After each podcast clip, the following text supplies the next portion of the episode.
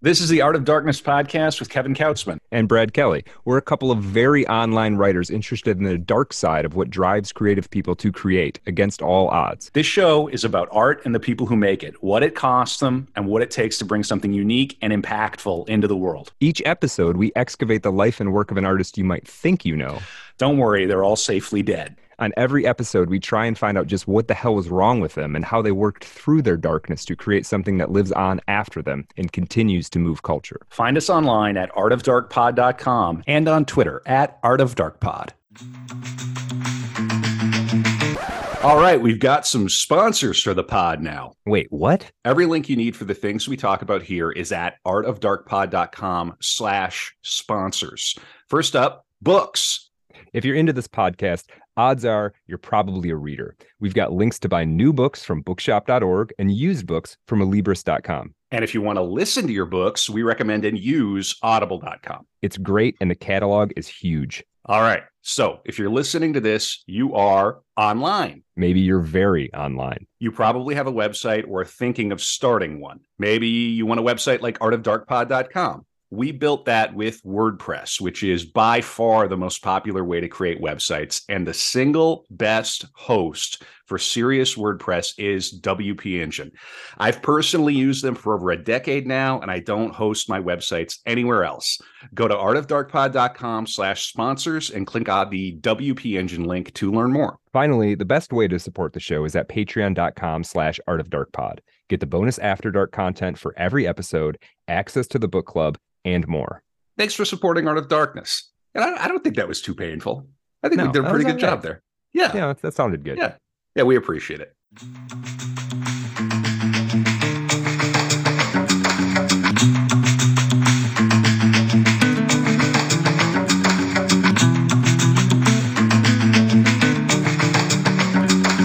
We're back in the dark room. Very special dark room and for people who are maybe joining us for the first time, normally what a dark room means is we're talking about a subject we've covered in depth. We're doing kind of a breakout session with a friend, a guest, an expert. Um, in this case, it's all three.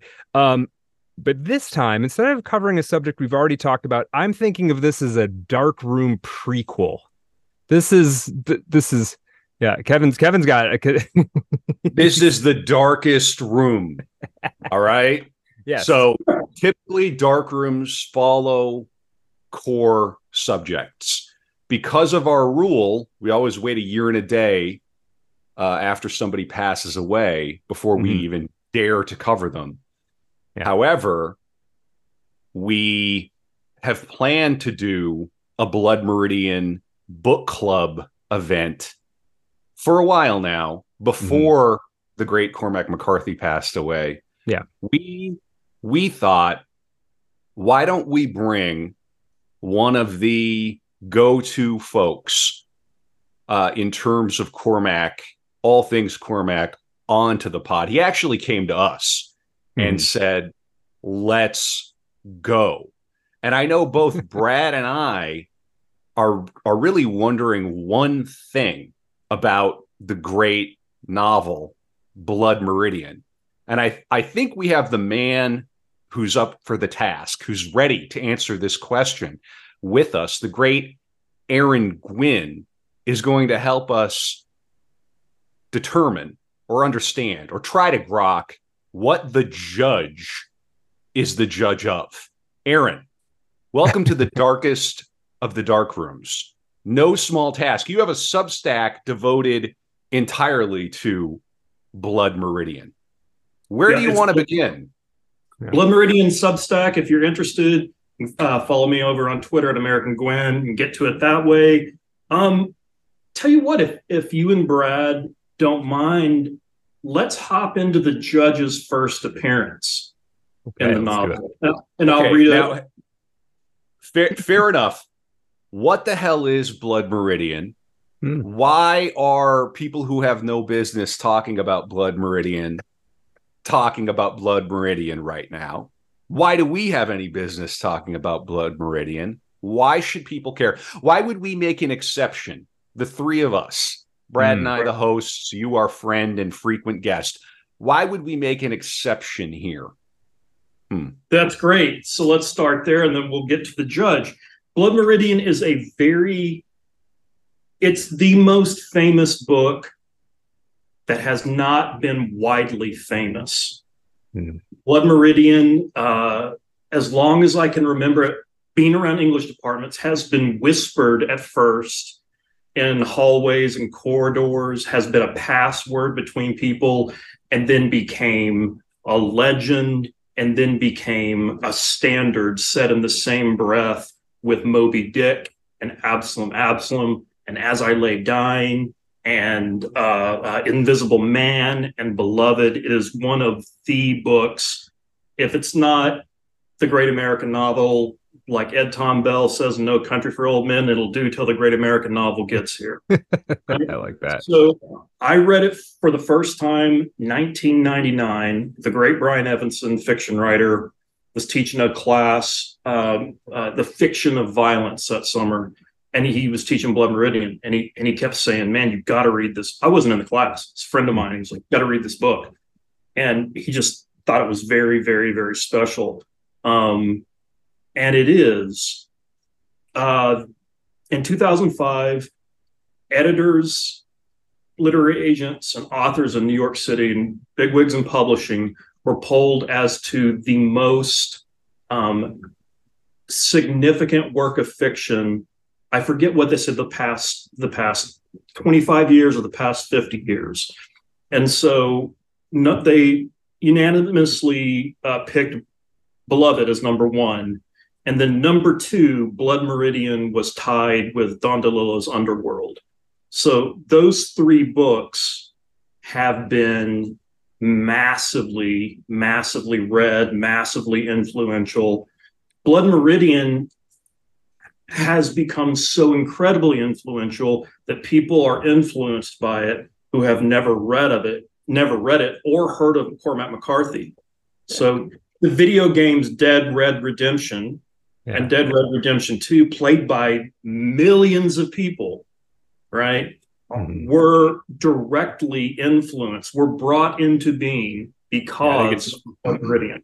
Yeah, I think it's Red Dead Redemption. But yeah, Yeah. yeah. I'm sorry. Yeah, Yeah. Yeah. Yeah, Hundred percent. that's all right. Yeah. It's yeah, so it has it has influenced so uh, much fiction, so much television, so many video games, so many films, right? That Mhm. it's launched people's careers that that never reference it. So it, uh, it has been this locus of of cultural and artistic power, and is also the most violent piece of media that I believe the vo- most violent piece of media that has ever existed. It's extraordinarily violent, uh, and and yet somehow it also feels like a deeply spiritual book. It it has it's a book that that genuinely feels like more than a book. Uh, Mhm. it feels somehow like more than a novel. Uh, and I, I don't think I'm overhyping it. I, I was rereading it here recently in preparation for this episode, and it is truly staggering. You can't say enough about it, but we're going to try. We're gonna All try. right. Now Yeah. that now that I I love what you say there, Kevin, about a book that seems to be more than a book. And there there are these there are tons of great novels and memoirs, biographies, works of history in American literature, poetry, screenplays, plays, etc. There are a handful of books that feel like the characters live beyond the page. There are a handful of books that that people are always reading. They finish Yeah. it, they start it over again. Moby Dick is a book like that. When I Yeah. interviewed uh, Colson Whitehead earlier this year, he said that he's his quote was, "I am always reading Moby Dick." He's read it before, but he just keeps it around. He says, "If I have insomnia, I get up in the middle of the night, I'll read a Read couple of chapters." Dick. of that thing," Right. Yeah. So people have there is a certain kind of book people have that relationship with, and Blood Meridian is that kind of obsessional foundational work. Right. Yeah. And I think that statement, and I don't know if he meant it in this clever way, but the way I would, you know, read that is that, or take that to mean is that if it's anything like the way it's felt for me rereading Blood Meridian, you put the book down at the end of the night, you wake up the next day, you're driving along the road, and you're still reading the book. It yeah. has, and I think particularly probably as an American living in the West or from the West, the center mm-hmm. of the country, wherever you live in America, really, it is it is a deeply, deeply American novel. It is deeply about America. America. I, I, I think you could you could do a reading purely about that. The whole, the oh, entire oh, yeah. thing is a metaphor for the American experiment, the American project. The, you could very easily do a PhD saying the kid is America and this is what is meant by that. And you may be right, you may be wrong. right? That's part of the genius of it. I hmm. taught it a year ago in a in a contemporary fiction class, and we started it. And it's all you know. I've taught it for since 2001, so I've been teaching it over 20 years in college classrooms. And big lecture class, we start talking about Blood Meridian, the opening pages, and you know, some people are kind of like, "Oh my gosh, you know, the darkness. It's you know, it's too much." And this one hmm. young man in front, Matthew, if you're listening, you're awesome he said, You can walk outside and walk down to the street and feel this on the street. Mm, yeah. And I oh man, what do you mean? That's like this presence, this darkness, this violence. You can feel it. And I'm like, this, yeah. this guy gets it. This young yeah. man gets it. You can, if you're tuned in, right? If you put down your fucking latte, mm-hmm. right? Yep. If you out. put down your, yep, put down your copy of Ficciones. Yeah. you have that too. You can have that too. You have that mm-hmm. right next to your copy of Blood Meridian, mm-hmm. and they talk mm-hmm. to each other for sure. One hundred percent. And and Aaron, if you and if if you have to explain that to somebody, that's like explaining jazz to somebody. Mm. It, can't explain it, right? Can't explain it. Uh, but yeah. it's there. I I was I, I ahead of this, I you know I I've read uh, Blood Meridian at least three times all the way through, and I think maybe four. And so ahead of this, you know, I, I kind of recognize, well, hey, I'm not going to be able to read the whole novel. I, I, my copy is very marked up, so I went through and read particular passages that I had sort of noted to myself before. But then I just decided I was going to read two chapters just randomly, literally just flip through the first time I hit a full chapter. I'm just going to read that chapter, and it's funny because I read it and I was like, oh, this is the fa- my favorite chapter of a book I've ever read.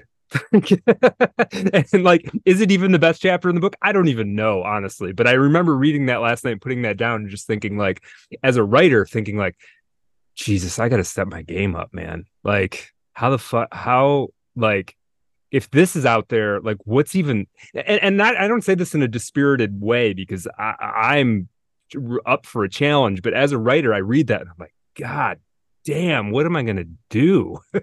this is the effect. This is the effect that it has on fiction writers. And I don't think, like, I've heard people say this is gendered and that sort of, I don't buy that. I know a bunch of women novelists, women nonfiction writers, particularly when McCarthy passed, women hosting the great uh, Maggie Doherty, who writes for the New Republic. She, RIP, this is why I started writing. Mm-hmm. Mm-hmm. I started writing because so I don't think it's like a man. McCarthy's a man's writer. Okay, maybe, but he's beloved by right. women readers. Um, yeah, yeah. So the yeah. challenge, man, it makes you feel as a writer, you're like, I got to up my game. Yeah. Yeah. And it, so honestly, funny. and it did for me as uh, developing as a writer, and I still have a lot of development to do. But like early on, when I think I started reading McCarthy around 2006, um, ambitiously writing my own stuff and was like, oh, there are actually levels to this game that I didn't even quite recognize. Like the, I, I've been playing around. Um, there's like a whole nother and and and, and uh, not to try and cop. And then the challenge is how do I try to do this without cop like copying him, right, or parodying him, or being obviously influenced in every sentence by him, and that's also a challenge. But yeah. Hmm.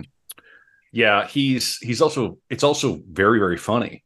It's extraordinarily bloody, but there's a great deal of humor, gallows humor, and even little Yeah. cheeky meta jokes. Uh, you can talk about the fact that one of the characters' names is Webster, and you Mhm. should probably have your dic- dictionary open when you're reading this Right, novel. Right. I think that's a little bit of an amusing, uh, sort of almost Brechtian wink. It could, Mhm. maybe it's not, right? That's the other thing. Like, there's enough in here that it's going to be a Rorschach and it's going to meet you where you are, and you're going to have your own. I mean, this is true of, of everything, but this works on, like Brad said, on uh, something of a different level. I'm a I'm a dramatist, and the dramaturgy of this, the way the scenes work, there is a cinematic quality to it. Uh, and typically, if you were to say that of a novel, it might be a, be pejorative. Not in this case. no Uh, see see yeah. this is this is mccarthy okay when you talk about the the the tradition or the question of the or the dialogue about the great american novel. Um blood meridian or, or mccarthy's oeuvre generally is the first participant in that conversation to me that is clearly inspired by cinema. Uh, you have people like david foster wallace and don delillo um, and others who are um, part of the sort of post cinematic uh you, you know with they they exist in a universe where cinema has been around for a long time but they're not as obviously influenced by by cinema as I think McCarthy is. And you see this more maybe in some of his other novels than you do actually in Blood Meridian.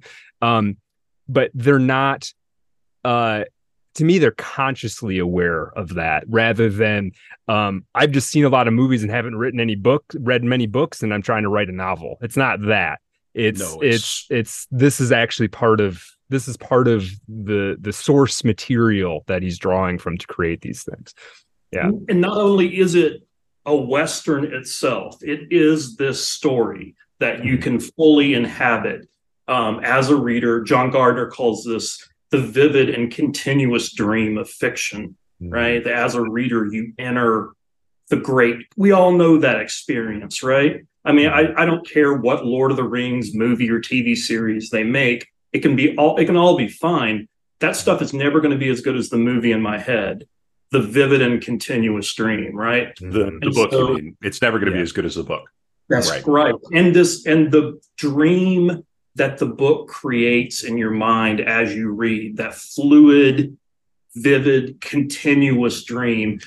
So not only is Blood Meridian that, it is also formatted like books were in the 1850s. It is a pastiche. Yeah. Right. With the head notes. Yeah. Th- this was a common uh, uh, top, topographical, topographical, sorry, Hmm. thing that uh, publishers did, authors did um, in the 1840s. 1850s. yeah and it- it's it's interesting so i I've, I've looked a little bit into that it it's not it's a apparently one of the terms for this is a gloss um and it's not um it's sort of summary um but it's almost like you might describe it as like bullet pointed summary it's Right. not telling you exactly it's like what's the gonna it's like the beats of the chap of the chapter. Mhm. Like like if you were if you were uh, writing it, you might go, Mhm. okay, this is duh, duh, duh, duh, it's your beats as you're moving the chapter from A to Z, but yeah yeah Yeah. without giving it away. yeah because McCarthy was writing this, because he published this in 1985 as opposed to 1885, he messes with you even in the those head notes, right? So just Mhm. one particular instance, a chapter, you have the head note, the washerwomen at the ford. And when you get to that moment, you find women who have been scalped and are dead in a river, right right right right? yeah yeah there's almost a there's almost yeah and and that is I, I- we may don't have to dig into it. that is almost like a fourth wall breaking moment to That's me, right. doing that That's right. there there is a like this this story is going to break through uh, any kind of conventional structure that you're trying to put around it yeah Now, Brad, do we have anything special planned for the After Dark for Patreon? Patreon.com slash art of dark pod. We're going to go as long as it takes with the great Aaron Gwyn here to Mhm. get his insights into this novel. But we're also going to make some extra time for Patreon. Well, be part I, have a couple of things that I'd like to talk about. We'll see what we get to in this. There's there's a couple of things I definitely want to hit and I think makes sense maybe to save more for the after dark. Aaron Gwyn not only is the Blood Meridian, he's the man, the Blood Meridian guy. He's who you go to when you want to know more about Blood Meridian. He's also a man who shares a deep well of wisdom about publishing and about writing. And I want to talk in the After Dark about if Cormac McCarthy had been born in 1980, would he have a career? Would Blood Meridian, if it landed on the desk of some agent somewhere in in 2015 rather than 1985, would it have got seen? Would it have ended up at a Barnes and Noble end cap? That's I just want to figure out, and I'm I don't have an opinion necessarily, but I'm I'm curious what you think, curious what Aaron thinks. I'm curious what I think. Uh, so that's that's patreon.com slash We'll do that. We've got other stuff dark. too. Yeah. yeah. As a tease, as a tease to that, Blood Meridian was remaindered. It McCarthy was virtually unknown. He was known by writers, but none of his none of his books sold more than um, 5,000 copies. Blood Meridian. Hey, that's pretty good. That's pretty good these days. Pretty good these days. Blood Meridian is published. It didn't sell through its print run of 1,500. Wow. It, so it didn't sell through the print run, was remaindered, and went out of print. What do those first editions go for now? Do we know? I held one at Lemuria Books in Jackson, Mississippi, in their rare books room when I was on tour there in 2004. And that was at the time, and it was going for $5,000. Should have bought now, that. That's I should have bought it. I should have been an investment for sure. I should have bought it. Now yeah. I have no idea what a first edition, you know, fine copy. There's no telling. Particularly, I will. I right now that he's passed, and and by the way, we need I mean, rest in pre- uh, peace to a great one. I mean, I've oh, dude, we're doing before. we're doing yeah. this because like it's the end of an era in a certain way. It's like the end and, of an era, yeah. and we will be coming back next year with the proper Cormac mm-hmm. core episode, most probably with Aaron uh, mm-hmm. tagging along, joining mm-hmm. us uh, for that and uh, tagging along. I make it I make it sound like you're like you're no, we will have uh, Aaron on for that for sure. Um, but I've said this before, and I'm going to say it again on this podcast. Uh, I, I don't we don't typically get sentimental on this this pod, but we are American writers living in the world today, circa 2023. Depending on how much you care for the arts and letters, how highly you rank the arts and literature. And we rank them very highly on Art of Darkness. Sorry. Yeah. We not only lost probably our greatest living writer, one of the very short list at, at the top. We may have lost the greatest living American. Certainly top 10 to mm-hmm. 20, mm-hmm. whatever field you care about. Yeah. End of an era. So, and and you know, I know sometimes people can get a little turned off by overhype. It's too much. Uh, and so let me just hedge and say it's a hundred percent absolutely worth every every single bit of hype as somebody who uh, is a literature respecter. Uh, it's picking it back up again. It's just it's remarkable. In any case, Aaron, mm-hmm. I have I have you a price on a first edition Blood Meridian now. Oh, what's that? Forty thousand dollars. Oh, could have made a cool thirty-five grand on that you bad boy. He, you think he's selling it here? I don't yeah. think so. Invest yeah. in literature, people. Yeah, that's better returns than uh, dude. Than CMAC didn't make that much money on it yeah. for a couple decades, probably. So now. Aaron, you you just had a piece come out today. Uh, was it in the Spectator? In the in Spectator, uh, uh, web edition and and print. Um, and the uh, and the print issue is the August issue, and this is just like letting people know, hey. Um, by the way, I should uh, add that the day McCarthy um, passed, Blood Meridian went to number eight out of all books on Amazon. All books. So that's against the like 10 ways to unf your life. And like, That's right. Yeah, right. Number eight. Number eight. So for the first time, Blood Meridian became a New York Times paperback bestseller. Oh man, that's that's so my piece was like, okay, folks, you people who have heard of Cormac McCarthy and didn't pull the trigger till you heard he died, you've so you've decided to get a copy of Blood Meridian delivered to your front door. what are what are you in for? What's uh, live, laugh, scalp? Yeah, yeah, yeah. So do we want to do we want to dive into the judge the first time we see him? Yeah, yeah let's do it. You've been let's waiting patiently, and so has the audience. Yeah. Yeah, and we've just been yeah, no, this is great. Let's do it. The Reverend Green had been playing to a full house daily as long as the rain had been falling, and the rain had been falling for two weeks. When the kid ducked into the ratty canvas tent, there was standing room along the walls, a place or two, and such a heady reek of the wet and bathless that they themselves would sally forth into the downpour now and again for fresh air before the rain drove them in. He stood with others of his kind along the back wall. The only thing that might have distinguished him in that crowd was that he was not armed. Neighbors, said the Reverend, he couldn't stay out of these here hell, hell, hell holes right here in Nacogdoches. I said to him, I said, You gonna take the Son of God in there with you? And he said, Oh no, no, I ain't. And I said, Do you know that he said, I will follow you always, even under the end of the road? Well, he said, I ain't asking nobody to go nowheres. And I said, Neighbor, you don't need to ask. He's going to be with there whether you stick every step ever, whether you ask it or not. I said, Neighbor, you can't get shed of him. Now, are you going to take him, him, into that hellhole yonder? You ever see such a place for rain? The kid had been watching the Reverend. He turned to the man who spoke. He wore long mustaches after the fashion of Teamsters, and he wore a wide brim hat with a low round crown. He was slightly wall eyed, and he was watching the kid earnestly as if he'd know his opinion about the rain. I just got here said the kid. Will it beats all I ever seen. The kid nodded.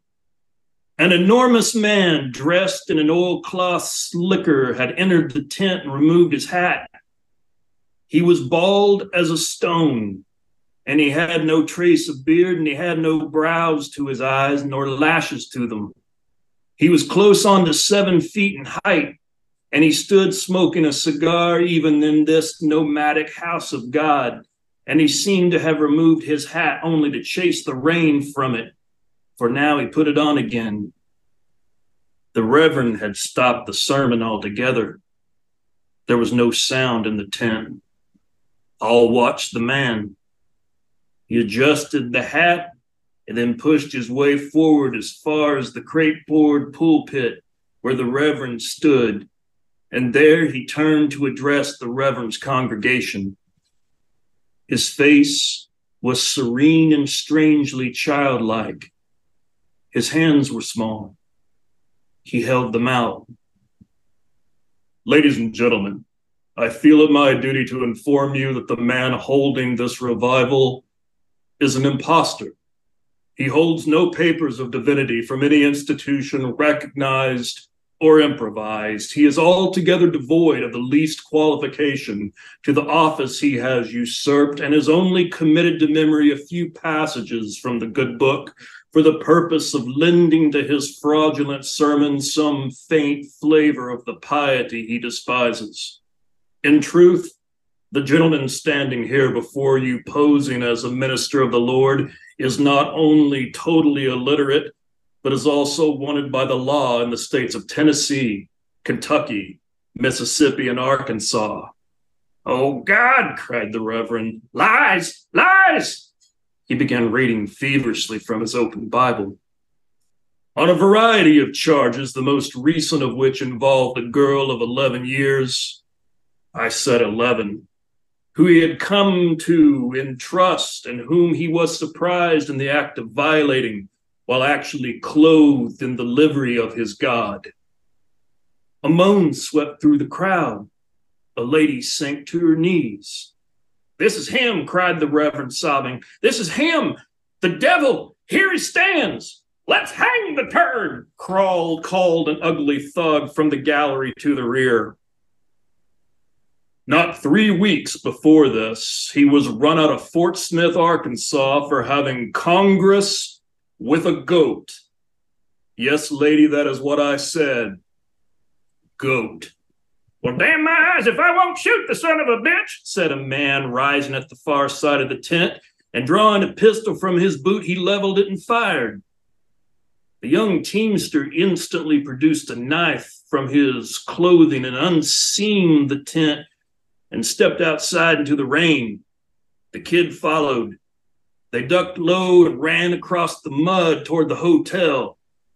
Already gunfire was general within the tent, and a dozen exits had been hacked through the canvas walls, and people were pouring out, women screaming, folks stumbling, folks trampled underfoot.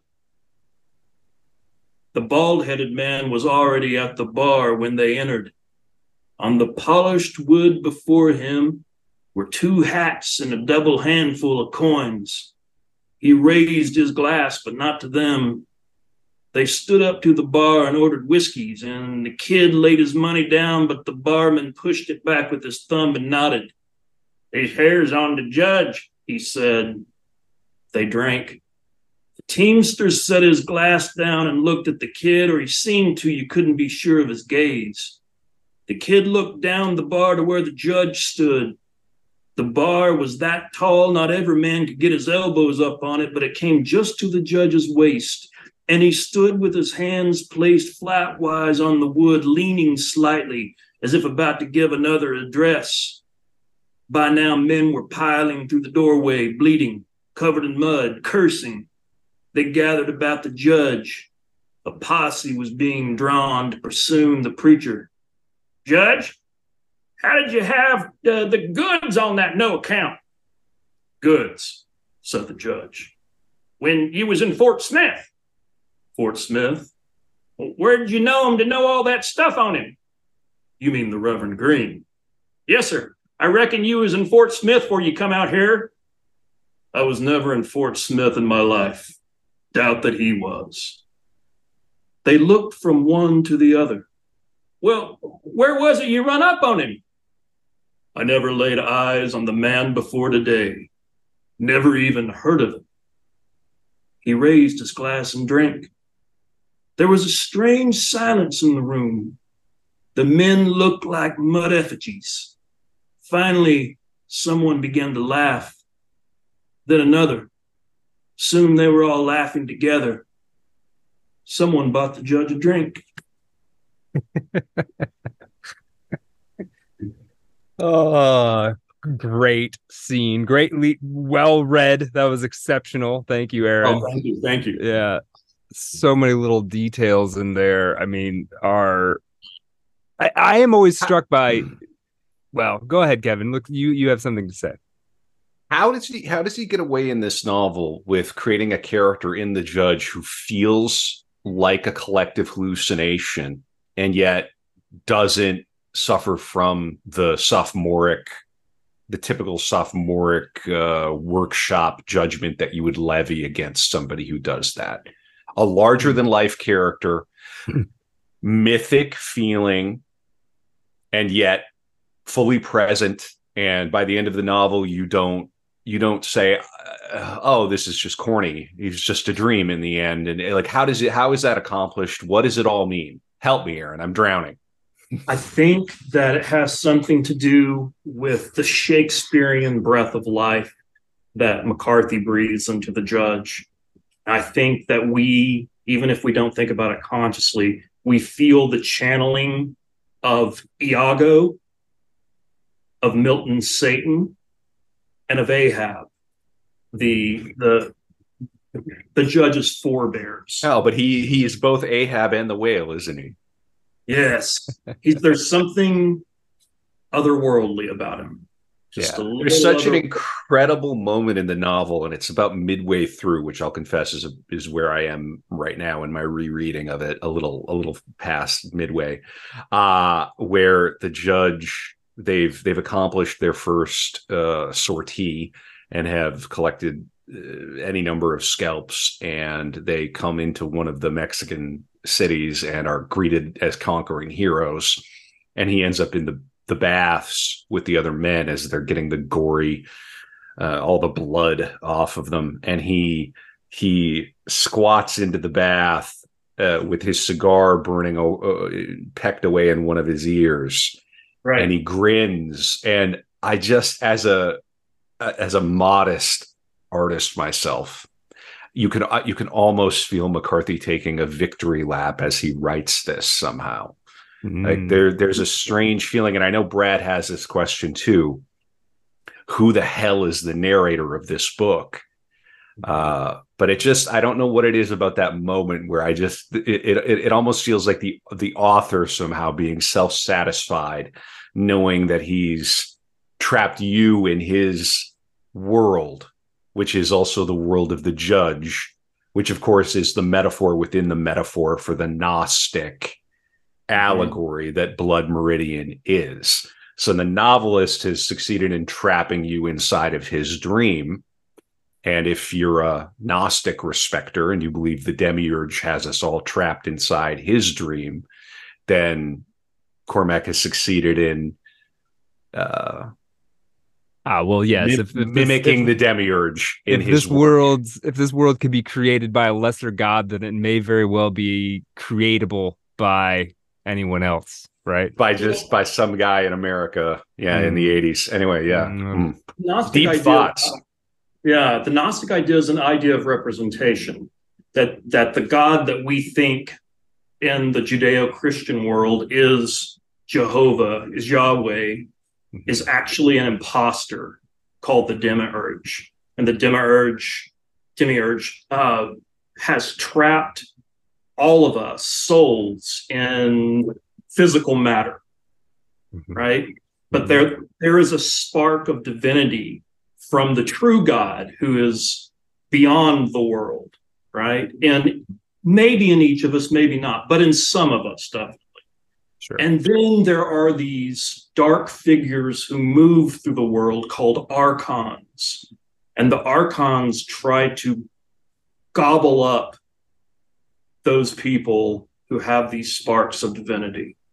The other sounds, great sounds piece right of- to me Yep, that tracks. I'm just kidding. Uh, I'm, yeah, I'm half well, kidding yeah Sure. Yeah. And right. Confirm. Mm, yeah, it's certainly it is certainly a vibe. The other uh, great piece of media that is explicitly about this is, of course, Twin Peaks. Uh, Mm. Is very much Mm. about the the archons and a Gnostic, in part. You can, Yeah. yeah. in in any case, for reference for people. Well, and and and just while we're on the Twin Peaks subject, there is a a tr- there is a sort of subgenre of American literature which seems to be aware that the American continent, the North American continent, is occupied by some sort of uh, chthonic uh, uh, demon, basically, which has uh, had its hand at the till of his of, of history. Um, Twin Peaks is one of them. Uh, Blood Meridian is is is potentially one of them. Um, uh, Cities of the Red Night by William S. Burroughs is another. Uh, there are a handful of these, but um, it's an interesting. Uh, this is this is like a pet interest of mine in the last couple of years. Anyway, so Blood Meridian is like the capstone of this sub sub genre, and it's all it's other things as well. It's not simply that, but Let me tell a, tell a tale out of school. mhm. So my buddy Philipp Meyer wrote uh, Picador, uh, which is the arm of uh, Pan Macmillan uh, in the UK. Uh, Philipp and I share an agent, uh, Peter Straus, and um, th- Peter was an editor at Picador, was McCarthy's editor at Picador, by incidentally. Um, and Picador wanted to re-release an issue of Blood Meridian, Ooh, oh, he's got it. He's got it on hand. Right? So Oh, I've seen this one. That's a I love. Yeah. That's one of my favorite covers. Philipp has uh, the introduction. Uh, Philipp Meyer, great novel, by the way. The Son, recommend to everyone who loves here. uh, Blood Meridian. fantastic. Um, and also did his uh, MFA at UT Austin, where Brad and Kevin did. yeah, their- he was uh he graduated a year before us. I think I Yeah. I hung out with him a time or two. Yeah. Great Let's guy. go. So, Yeah. Let's go. So, so Philipp wrote this introduction, and he kicked it back and forth with uh, McCarthy's agent and the Picador editor. I, I have that PDF like right here. Very and cool. at one point in his introduction, Meyer writes, or I'm sorry, he had written, it seems that McCarthy is using a Gnostic idea, something like that, right? This seems Gnostic. Mhm. And McCarthy crossed that out and wrote, it is Gnostic. Oh, really? Yeah. Okay. Okay. It's right there. I Yeah. and I'm glad he's not being coy about it because it really is explicitly well, that. well, I mean, we could spend a, a lot of time talking about the trajectory of Gnostic ideas throughout his oeuvre, ending in Stella Maris, which is distinctly Gnostic without with even less coy than possible than depending on how you read things, even less coy than Blood Meridian. But it's in there in the road. It's per, it's very prominent in the road um, as well. And and I, I don't see it as much in say the the the Border trilogy, but I'm sure a close reading would find it.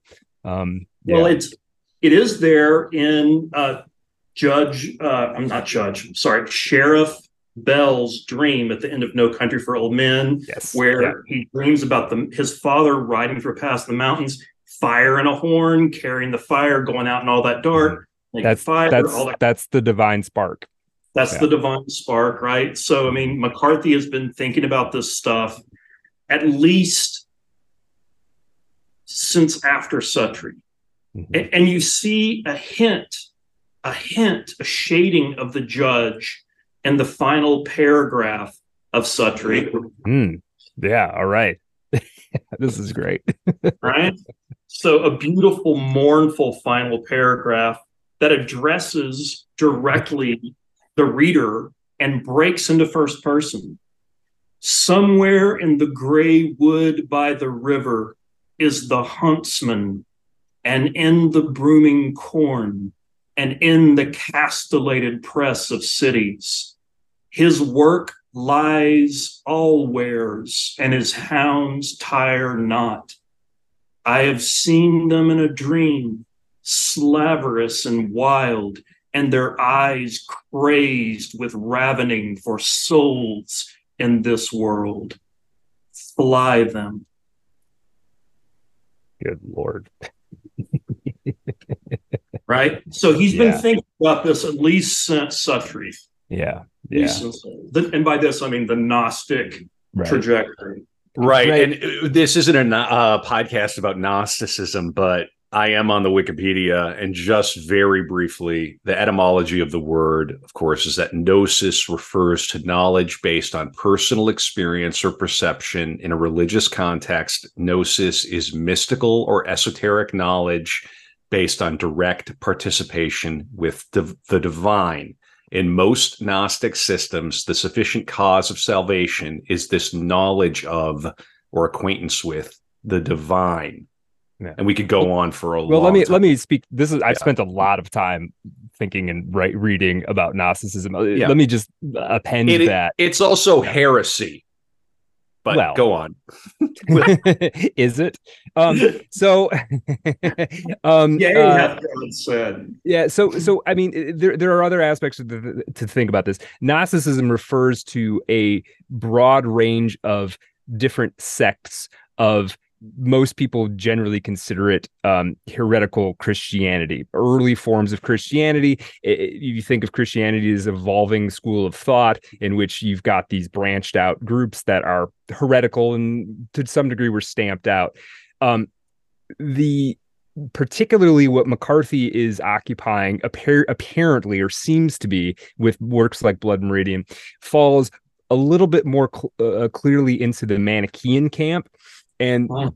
the Manichaeans were obsessed with notions of good and evil, but they also were con- very much concerned with the fact that physical matter had a demonic undercurrent to it. This stuff was all built as a ex as a by the demiurge in order to trap you and force you to forget your divinity, right? And so the Gnostic concept was like, hey, wake up. This isn't everything there is what you should be trying to do is trying to figure out how to bring your spark back to God, um, which isn't anywhere around, around these parts, right? Um, so there are schools of thought within. There are schools, uh, uh, sects, or there were that would be considered Gnostic whose belief systems don't quite square exactly with that.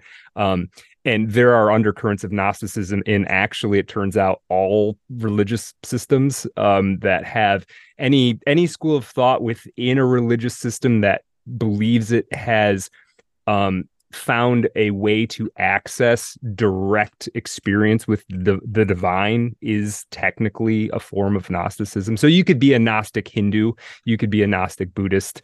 Um it, it just it in when we're talking about it we're we're actually thinking about a sliver of gnosticism generally considered manichaeanism or valentinism um the essenes were sort of in this camp as well but um a primary so so oftentimes the sort of meme level is like the gnostics think the world is evil which is true enough for our conversation. Yeah that's great brad yeah. like that that breakdown i think is really helpful mm-hmm. i've i've read um, elaine pagels uh, the gospel of thomas mm-hmm. which gives yep. the gnostic ideas unpacks one of the gnostic quote not I've read her the Gnostic Gospels, which yep. is quite I need to read it again before I said anything whatsoever about it. But it's fascinating. I think I got more out of your 30 second to a minute breakdown than I oh, have oh, so many pages I've read. So that's that's fantastic. I good. think that um it well it's it's easy to understand why Kevin's reaction was the reaction of the church that that this is heretical because this is dangerous stuff. It is. I mean, this is dangerous stuff, especially if you're going to say like, "Oh, you know, you're not um you weren't just made by God the Father, you're made of God the Father." Mm-hmm. Mm-hmm. Well, and here's here's another thing too about especially the the Christian Gnostic sects like the Manichaean the, the Manichaeans and others. One thing that they would say is they would take a text like the Bible and they would say, "Here's how to actually read it." and wow. it's not that they don't think say the story of genesis was um was somehow divinely inspired they think there is a they're they're they're interpreters. They're literary theorists. They say there's a story below this story that is the real story right? Not saying that's necessarily true but you can you can boil this down and we can get off the gnosticism thing in a little bit but there's you know there are were gnostic sects that believed the serpent in the garden of eden was the hero. Very interesting. Right. Right. That's going to cause a little bit of uh, yeah. trouble when you when you meet pro- when you meet with the bishop that's problematic. yeah. Uh, I'm. I, and I'm reading canceled. About, I'm reading about the Cathars. Yeah, canceled, uh, excommunicated. Mm-hmm. Um, it, are the Cathars similar to the Manichaeans, Brad? They're they definitely there's there's major overlap. Yeah, the Cathars are in that the the the physical reality is evil school. Yeah. Right. Yeah. I mean, well, here's hmm, yeah. Go ahead. Go ahead, no, please, please. No, no. I mean, it's just uh, the the Catharism Wikipedia just goes so hard. It's just super metal, right? So here's just like random other beliefs. And the Cathars were a Gnostic sect that I believe were were wiped out. Um, yeah, in the Albigensian Crusade. Correct. Here's why I think the judge works because it, it invites the kind of speculation and, and unpacking of philosophy that we're doing right here. Mm-hmm. This character invites that. At the same time, he is grounded in a seven foot, hairless albino with alopecia who is who is competent, an orator, uh, expert in violence, cultured, the all around, the all around man. Yeah. Plus evil, right? So he's anchored in a real presence and yeah. physicality, right? So you have that doubleness. You have the the physical surface of the judge, the physical attributes of the judge, combined with well is this like a manichean thing is this like a gnostic thing is what's the right so you have both things abutting and creating this weird tension i don't know if you guys have ever known it's a very particular type man a guy who's six eight or over moving through the world is a different kind of person mm-hmm. and is mm-hmm. interacting with people in a different way it's very interesting to watch there was a mm. world cup some years ago, there was a referee. This guy may be famous for all I know, who was about seven feet tall, bald, and just a presence. And he commanded that entire space. And like other referees, you know, there's always a kind of between players and referees, a kind of argumentative. There was none of that with this. yeah, he's just. Right? there's something about. And by the way, I'm five eight, so mm. I'm not like saying this like, oh, respect the big. I'm just right. saying, hey. Oh no! If you're that size, it's it's it's something. I've I've encountered a few of these people of that size. Uh, maybe not even a few, maybe a couple, and yeah. it is. Oof! This guy is.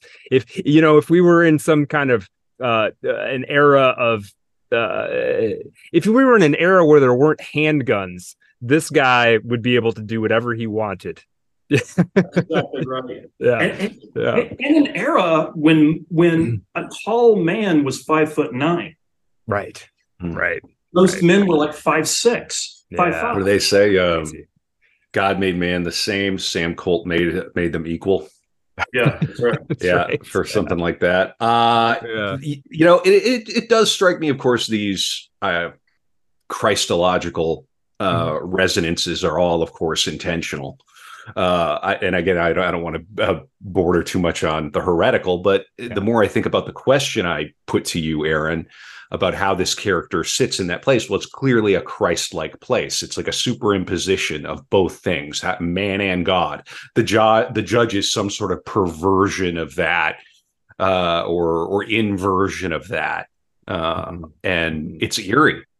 yeah, can I read? A, uh, can I read a little bit? There's a great, um, there's a great um, essay. Uh, oh, did I not include the name? Oh, I have it here. The Striking the Fire Out of the Rock Gnostic Theology in Cormac McCarthy's Blood Meridian. Let me just read just a little bit, just to put this into some context, or or add some context, I should say.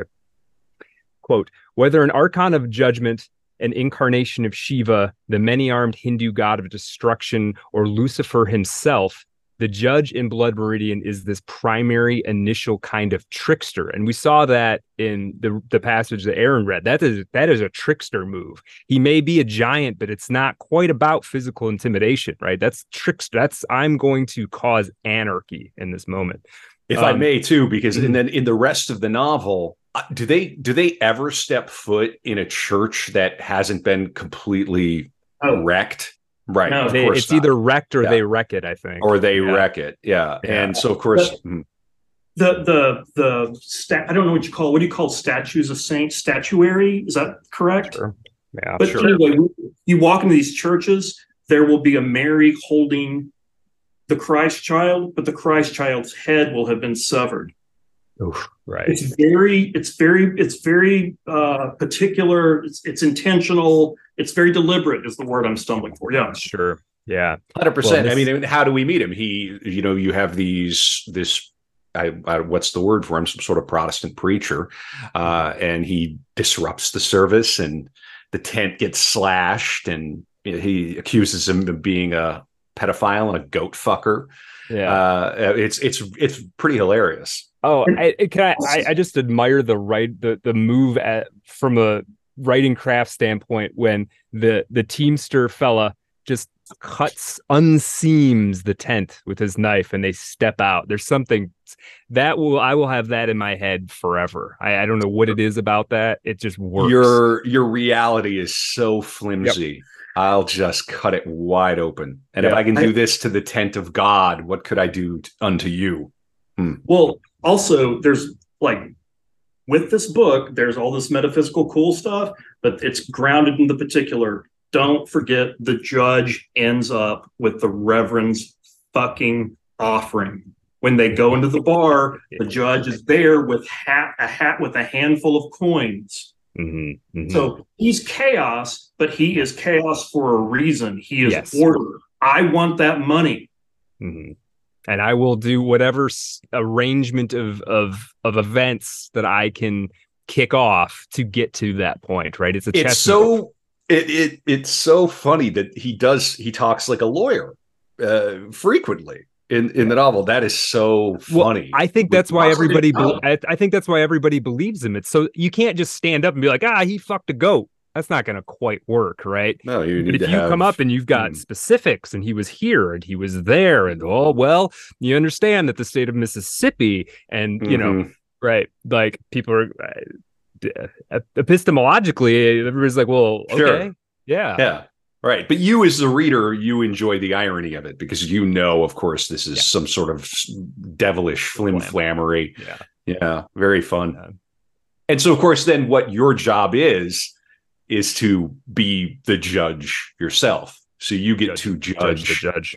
judge the judge. And that none of that's accidental. I could see Aaron has something in front of him. Yeah, No, go ahead. No, I'm, I, Brad wanted, was wanting to read the stuff from. yeah. Let me let me finish this little. Bit. Oh yeah, yeah. Oh, oh my yeah. gosh, I'm sorry. Yeah, yeah. Uh, that's be- okay. Before you before you do, I just want to put a put a pin in uh Aaron's a bug in in Aaron's ear, which is Yeah. and I don't know I don't know if I mentioned it yet, but we want to know. We really do want to know who the hell you think the narrator of this book is. Yeah. Don't answer now, but we Yeah, we're want to know. Okay, Yeah. go ahead, Brad. Yeah, so let, let me let me just finish. It's it's quite short. Um, although there are overt reference to references to Holden's somewhat satanic nature throughout, he is not the grim adversary of God who brings about the ru- ruination of Adam and Eve and tempts Christ in his wanderings, or the philosophical enemy of Faust. He is rather the tempter trickster of folklore, the prosecutor Old Scratch uh, of Benét's uh, uh, the devil and Daniel Webster, the wily bluesman of Robert Johnson's Crossroads, the fiddler of Charles Charlie Daniels, the devil devil went down to Georgia. I like this framing him as a as having a trickster component, right? He is the Miltonic Satan, but he is also the fiddle player in the devil and the devil went down to Georgia. And I think there's some truth to that. Let me just read a little bit more. Like Loki, like Lucifer, the judge is at war with the authority of the universe. He resents God's omnipotence and omniscience and wishes to seize as much of it as he can. As he inscribes his own book with his natural findings in the manner of a Joseph Banks, the book is consistently referred, referred to as a ledger, not as a journal for recording knowledge, but as a ledger where accounts are totaled and settled. When Toadvine questions his constant writing and collecting of specimens, Holden tells him that whatever in creation exists without my knowledge exists without my consent, challenging God's role as chief arbiter of nature. He goes on to say, this is the last little bit. The man who believes that the secrets of the world are for head, forever hidden lives in mystery and fear. But that man who sets himself the task of singling out the thread of order from the tapestry will, by the decision alone, have taken charge of the world. And it is only by such taking charge that he will effect a way to dictate the terms of his own fate. Okay, that's Well, that's a scientific impulse as well. That's knowing. The more we know, the more we can parse, the more we Mm. can break things apart. Uh, right, right, yeah. right. uh, making the making mm, very interesting yeah there's always a um this is one of the appeals i think just from a character standpoint of the judge as you're reading this um you kind of come through reading these things and you're like man this guy's a lot smarter than me like like he might be wrong. There's an interesting part in um where he's uh he's he's sketching in in one of i think it might be webster actually tells the judge like please basically says don't draw me right? Don't draw me. And they all make fun of them because they they think this guy's being vain. The whole crew makes fun of them for being for being vain. And judge holden says he's not he's not being vain. There's something else going on here. He's not it's not vanity. And and at some point he explains he explains uh, judge holden explains that like you're afraid that i am somehow going to capture you by doing this and uh, i think it's webster says and i'm sorry i'm doing this from memory but webster says I'm not going to I'm not going to try and contest you with words. He says this to Judge Holden. I'm not going to try and contest you to, with words, but it's not like you say. And please don't draw me. And I think you confront when you're dealing with the Holden, you confront this. You're like, I can't argue against like we don't have logical arguments against him necessarily. It's hard to come up with a he's he's he's going to beat you in court. Uh and if you're going to stand against him, you might not actually be able to rely on your your your logic or your rationale, pose a syllogism that he can't crack, right? It's gonna have to be something else. Only save my crusted mug from out your ledger, therefore I'd not have it be shown about perhaps to strangers. Right. And then the company had already begun to call to him his conceit. Mm. And would it perhaps would there be tar and feathering at its unveiling? right? And the judge called for amnesty. he said that Webster's feelings were of another nature entirely. And he told them the story, and it was this story about an old Hueco whose painting he had made. And the man became obsessed and he, he feared that harm would come to it. So the judge accompanied him across a desert and they hid the painting in a cave where, for aught he knows, it lies there yet. Mm. Mm-hmm. yes, exactly. Well, and if we take if we take Webster as standing in for all word cells everywhere because of the mm. name and Webster's dictionary, then of course it stands to reason that the, that stand-in would not want to be drawn. Well, and true. So, There's mm-hmm. also Daniel Webster from joke. the Devil and Dan, Dan, the Devil and Daniel Webster. It could be both, right? Uh, it's, it, it is both. It's, yeah. Well, it's like it's like when he talks about the two Johns uh, who had different names, but they were both Johns. Well, okay, is one uh, John of the Gospels and the other John of Revelations. Brad and I had a little. What is he talking about? Right. Mm-hmm. mm-hmm. This yeah, is a little is. book that every American of the day would have known. This was known as Webster's Blueback Speller. It's a spelling book, right? the American spelling book. Everyone had a copy of this in his home was the most famous book in America after the King James Bible. Wow. Wow. Yeah. Right. And they don't spell flavor with a damn U in there, do they? That's right. Right. Yeah. And so, because this was such a frontier country, there had to be uh, some attempt at regularization. And Webster's enormously important for that. Mm-hmm. Hundred percent. Yes. Yes. Yeah. Well, where else do we want to go with this? I mean, there's a ton of directions we can go. I want to um, follow up with something you were just saying. Yeah. The judge, like, who is this motherfucker, right? He's he's running around, he's talking shit, he's massive. He mm-hmm. can, according to the ex-priest, draw with both hands simultaneously, shoot with both hands. He's quote either handed as a spider right? the best fiddler you ever heard. I mean, the best. Mm-hmm. He can, you know, shoot a buck, scout a trail, ride a horse. yeah. All this. He talent. speaks Dutch. He learned it from yeah. a Dutchman. Yeah. I couldn't have learned it from 10. How about you? Right. It's, yeah, I mean, right. and in addition you this, you know the judge would have had a killer podcast. The best podcast. A, a, podcast to subsume all other pod we That's would right. now be in his podcast network. Right. Right. Yeah. I think we, we might be. pause, we'd have to pause right now to do manscaped ads right? So the thing about the judge in addition to all this other shit he's constantly as they make their journey west he's finding artifacts and drawing them mm-hmm.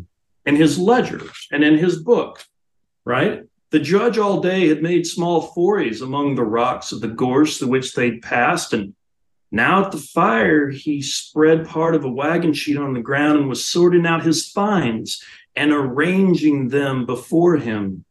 In his lap he held the leather ledger book, and he took up each piece, potsherd or tool of bone and deftly sketched it into the book. He sketched with a practiced ease, and there was no wrinkling of that bald brow or pursing of those oddly childish lips. His fingers traced the impression of old willow wicker on a piece of pottery clay, and he put them into his book with nice shadings and economy of pencil strokes He is a draftsman as he is other things, well sufficient to the task. Lastly, he set before him the foot piece from a suit of armor hammered out in a shop in Toledo three centuries before, a small steel tapadero frail and shelled with rot. This the judge sketched in profile and in perspective, citing the dimensions in his neat script, making marginal notes. Glanton watched him. When the judge had done, he took up the little foot guard and turned it in his hand and studied it. And then he crushed it into a ball of foil and pitched it into the fire. He gathered up the other artifacts and cast them also into the fire. And he shook out the wagon sheet and folded it away among his possibles together with his notebook. Then he sat with his hands cropped in his lap, and he seemed much satisfied with the world as if his counsel had been sought at its creation. so we're going to driving toward what is the judge a judge of? It's mm-hmm. interesting how often you see him make copies of artifacts of physical things. He has the ledger book, then he destroys the original. Mm-hmm. There's a constant taking of the artifact, taking of the real, the taking of the physical, making a representation, a mm-hmm. representation mm-hmm. of that thing, and then destroying the evidence, destroying the original, replacing the original with a counterfeit. Mm-hmm. And as he says, all books are lies. Right. Well, a false book. Well, he says books lie. Books lie. Yeah. Books yeah, lie, right? Not books are lies. That's right. There, there's a difference there. Books for lie. Sure. Yeah. And and then then the man says, God don't lie. And the judge responds, No, he does not. And these are his words, right? He holds up rock. Mm-hmm. He mm-hmm. speaks in bones and trees. He, st- he speaks in stones and trees the bones of things. and that's an excellent example of, uh, I don't know if it's foreshadowing, but it's such a sly move because it sets up the major passage in the story that is recounted to the kid, which is for many people the highlight of the, the book, which is the story of the judge concocting, uh, what is it, uh, gunpowder out of the the earth around them in the desert, two different mountains, sulfur, and then the, their own piss in this mm-hmm. kind of unholy communion to create this uh again gunpowder because they're they're dry of gunpowder they have none nice. left and they're yeah, gonna be they're, they're gonna be hot, massacred hot, yeah they're yeah. under hot pursuit at the moment yeah, yeah and they're gonna be massacred by the uh the apache and there's a I don't have the page in front of me, but there's a moment where they're waiting for the the sun to dry the sort of wicked paste that they've created out of their own urine. Uh, and the judge has sort of shoveled it into almost like a like a thick kind of cakey batter and there's a moment where the a cloud almost covers the sun and it, it's just this hitchcock level of of tension being woven there and you you know that the that the the cloud would not thwart the judge somehow. Like you you mm-hmm. know they're gonna they're gonna get what they came for. But he just uh, cormac or the narrator cormac writing describes the judge's mixture as a matrix. Yes. a matrix. And that's how he tells you that it's sort of starting to crack but and and and create a pattern. But that to me if we're talking about gnosticism another great piece of popular media is quite literally called The Matrix about it, which is a Gnostic allegory. In any case, mm-hmm. yeah, go ahead, uh, mm-hmm. Aaron. It's page 138 and 139. And it, back to McCarthy's humor, his humor. He's so fucking funny. And in this scene, that is, it's the thing, right? It's the all great text. They have the story within the story, the play within the play, the tale within the tale. The mm-hmm. How came the learned man is the head note. Where did the judge come from? Where where is this old boy? Mm-hmm. Right? Mm-hmm. But in the mix of that, Tobin's the ex priest, of course, is telling the story. And then he describes the judge mixing this. And then Tobin says, I didn't know but what we'd be required to bleed in it like Freemasons, but it was not so. He worked it up dry with his hands, and all the while the savages down there on the plains drawing nigh to us. And when I turned back, the judge was standing, the great hairless oaf, and he took out his pizzle and he was pissing into the mixture, pissing with a great vengeance, and one hand aloft, and he cried for us to do likewise. We were half mad, anyways, all lined up, Delawares and all, every man save Glanton, and he was a study. We hauled forth our members, and at it we went. And the judge on his knees, kneading the mass with his naked arms, and the piss was splashing about, and he was crying out to us to piss, man, piss for your very souls. For can't you see the redskins yonder and laughing the while and working up the great mass in a foul black dough, a devil's batter by the stink of it, and him not a dark bloody pastry man himself, I don't suppose. And he pulls out his knife and he commences to trowel it across the south facing rocks. Was it piss for your very souls? That's so good no, I can't. Uh, I can't read as well uh, on the fly as Aaron. I don't have this the spirit in me. Maybe I need to, uh, you know, study some more Gnosticism. But I want to get to this word because Brad and I on a back. That was that was awesome, Aaron. That's so much mm-hmm. fun. Uh I may have. We may have to cast you for the theater company at some point for a reading. Uh but and this is later in that passage we had i would suppose an hour we watched the savages and we watched the judge's foul matrix drying on the rocks and we watched a cloud that was making for the sun. The etymology of the word matrix uh, is obvious. It comes from the late middle english in the sense of womb from latin breeding female later womb from mater mother guarantee mm. he's aware of that but it also suggests the this mixture is starting to crack under the heat of the sun mm-hmm. it's just extraordinarily deft and very i don't think very many other writers would come up with that that word for that moment um mm-hmm. pregnant with so much meaning pardon the pun mm-hmm. indeed look at, indeed look at what happens right after that right so after the judge is sitting there, they're all watching. And by the way, the judge does glance up at the cloud. There's a cloud that's making for the sun. They're worried if the cloud covers the sun, won't dry the matrix, no gunpowder, and the Apaches will find them and it'll be bad fucking news. But finally, that doesn't happen. The judge closes his book and takes up his leather shirt, right? And we heaped it up in the shirt and he commenced to chop it and grind it with his knife.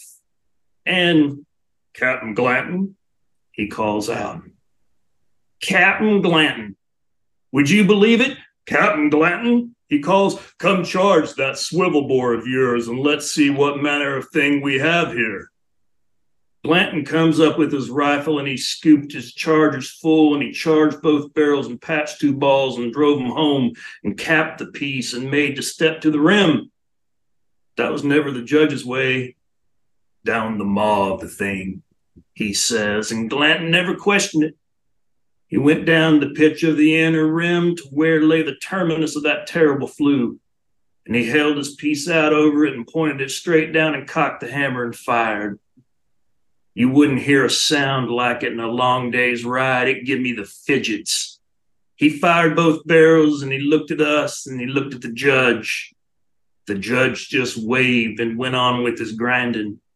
And then he called us all about to fill our horns and flasks, and we did one by one, circling past him like communicants. right, right, right. Oh. Yeah, yeah. He's in. He's playing with all of that stuff, and you're if you're following this Gnostic trajectory, there's a certain idea in Gnosticism uh, where it's kind of antinatal. the idea that that why would you bring life into this world if this world is fallen and under the hands of the yeah why would demiurge? you why would you do the work of the demiurge and trap more light in this dimension yeah correct and what do these fellows do they take out their generative organs and Mhm. they create out of the earth out of the very world around them out of the very desert around them uh, they create this devilish i mean it's literally sulfur is one of the things there that's in use there they create this hellish gunpowder that then they use to to take life out of the world Mm. in a very similar so it's this inversion of fecundity it's this like anti life Mhm. moment yeah Mhm. Mhm. not to get too freudian but i think it's all pretty obviously there yeah and the judges i mean the judge is a, a priest of it in a way Mhm. right correct all of this concludes, right? The kid listens. This is the kid listening to this whole chapter. The kid listening to the ex priest Tobin tell this story about how came the learned man. How did the judge come to join them? And at the conclusion of this chapter, the kid's only response to this amazing story is this The ex priest turned and looked at the kid, and that was the judge, the first I ever saw him. Aye, he's a thing to study. The kid looked at Tobin. What's he a judge of? He said. What's he a judge of? What's he a judge of? Tobin glanced off across the fire. Ah, lad, he said, hush now. The man will hear ye. He's ears like a fox. Dangerous question yeah Dang. you're not even supposed to ask right to ask. I think the implication is if you ask he, he will be the judge of you and it foreshadows the kid's ultimate fate It's you don't news. want um, yeah you don't want that guy to he's it's the eye of sauron a little bit yeah yeah Mhm. yeah It's bad news. We'll, we're driving toward it. Though. We're driving toward what judge a little more. Mm. So much stuff, though. I mean, you you bring up one passage, and you have these trails that go into philosophy, into theology, theosophy, cosmology, American history. The thing I'm most interested in personally, my my own obsession, right, is is that like, oh my gosh, the Bowie knife. This is 1849, 1850. The Bowie knife comes to existence in 1828, and now all these Americans have them, right? I mean, so I'm I'm thinking about a lot of this stuff historically and about the material culture of these men and what the fuck is a swivel bore, right? Very rare firearm. It's got two barrels. You can swivel swivel the barrels because it doesn't have a rotating cylinder. Huh. Right? Okay. The barrels turn. the barrel itself turns interesting the the cartridge the self-contained pistol or rifle cartridge Uh, Aaron's go- Aaron's gonna okay. There you we go. got a bullet, a bullet on the pod. Bullet Yeah. on the pod. so hmm you didn't have a bullet a charge of Yeah. powder Mm-hmm. now we have brass they had copper mm-hmm. um, and then some sort of primer. A cap rather. You mm-hmm. didn't have that then so what you had is you carried rifle and pistol balls lead balls. You carried black powder in a horn or mostly in a horn a powder horn. And then you had these small percussion caps. Not greatly different than what you probably played with as a kid if you had a cap gun back when kids still went outside mm-hmm. Mhm. Yeah, Yeah. what's what's happened to the world around us, and how how could that possibly relate to the the novel Blood Meridian by the great late Cormac McCarthy? I think that's another thing, and I, I don't want to talk over you here, Aaron, but I think it's another thing about this book is that, as your student aptly noted, you can feel it around you, and it it's it's an historical novel, but it's about our world right now today, one hundred percent. Mm-hmm. It's about Yeah. our world. I, I there's a piece that oh, you referenced an early piece that I had in the Spectator today's Spectator, uh, the August issue about Blood Meridian and and what Americans are getting themselves into uh, ordering this book off Amazon right now. And I had some lines in the piece I ended up cutting, but it's clear to me that the judge today would be fomenting and profiting from war wherever it existed. I don't see how you could look at American history. I mean, it's a it's an extraordinarily warlike country. The country has had a great deal of war and visited a lot of war on other on other nations. Uh, there's a there's sort of a strange bloodthirst. I mean, if we if we're going to believe that the Archons are real, it's a tricky thing. Uh, I don't want to get into politics, but right. if you if you have a sober look at the 20th century, uh, it was an absolute charnel house. And of course, now we have the the Oppenheimer film is coming out. Um, what do you what what's to be said about how absolutely brutal that century was? Uh, both America dishing it out and then participating in trying to stop others from dishing it out. It's this sort of like cycle of evil and evil on a scale that I don't think most people can can really process sitting in our homes podcasting but a book like this can kind of or listening to podcasts uh, a book like this can kind of crack the world open a little bit can give you give you a a way in to to feel something just about i guess the cruel violence of the of the human landscape. Yeah it's one of the things this book does. And, and, and what it feels like to be a body of flesh and blood and breakable bone wandering around this world and how quickly we break, how frail we are, how and how devastating pain, physical pain can be, how devastating it can be, and how much of it there used to be in the lives of people there's still a great deal of physical pain, great sure. deal of pain. But it used to be the existence of Americans in the 19th century, mid 19th century, was all about pain. And and if you were Native American, you were Apache or Comanche, oh boy, think about what they lived through. Oh, yeah. And think about what they weren't able to live through, mm-hmm. right? Mm-hmm. Like 99% of the Comanche were wiped from the face of the earth. Think about that 99% of an entire people, right? So we're talking about hmm. a brutality that's really difficult to imagine scrolling TikTok. Yeah. Well, and this is, I, and i have stepped away for a moment, so I apologize. I don't know when I, I'm sorry, when I scroll TikTok, I do get into a homicidal rage. Yeah.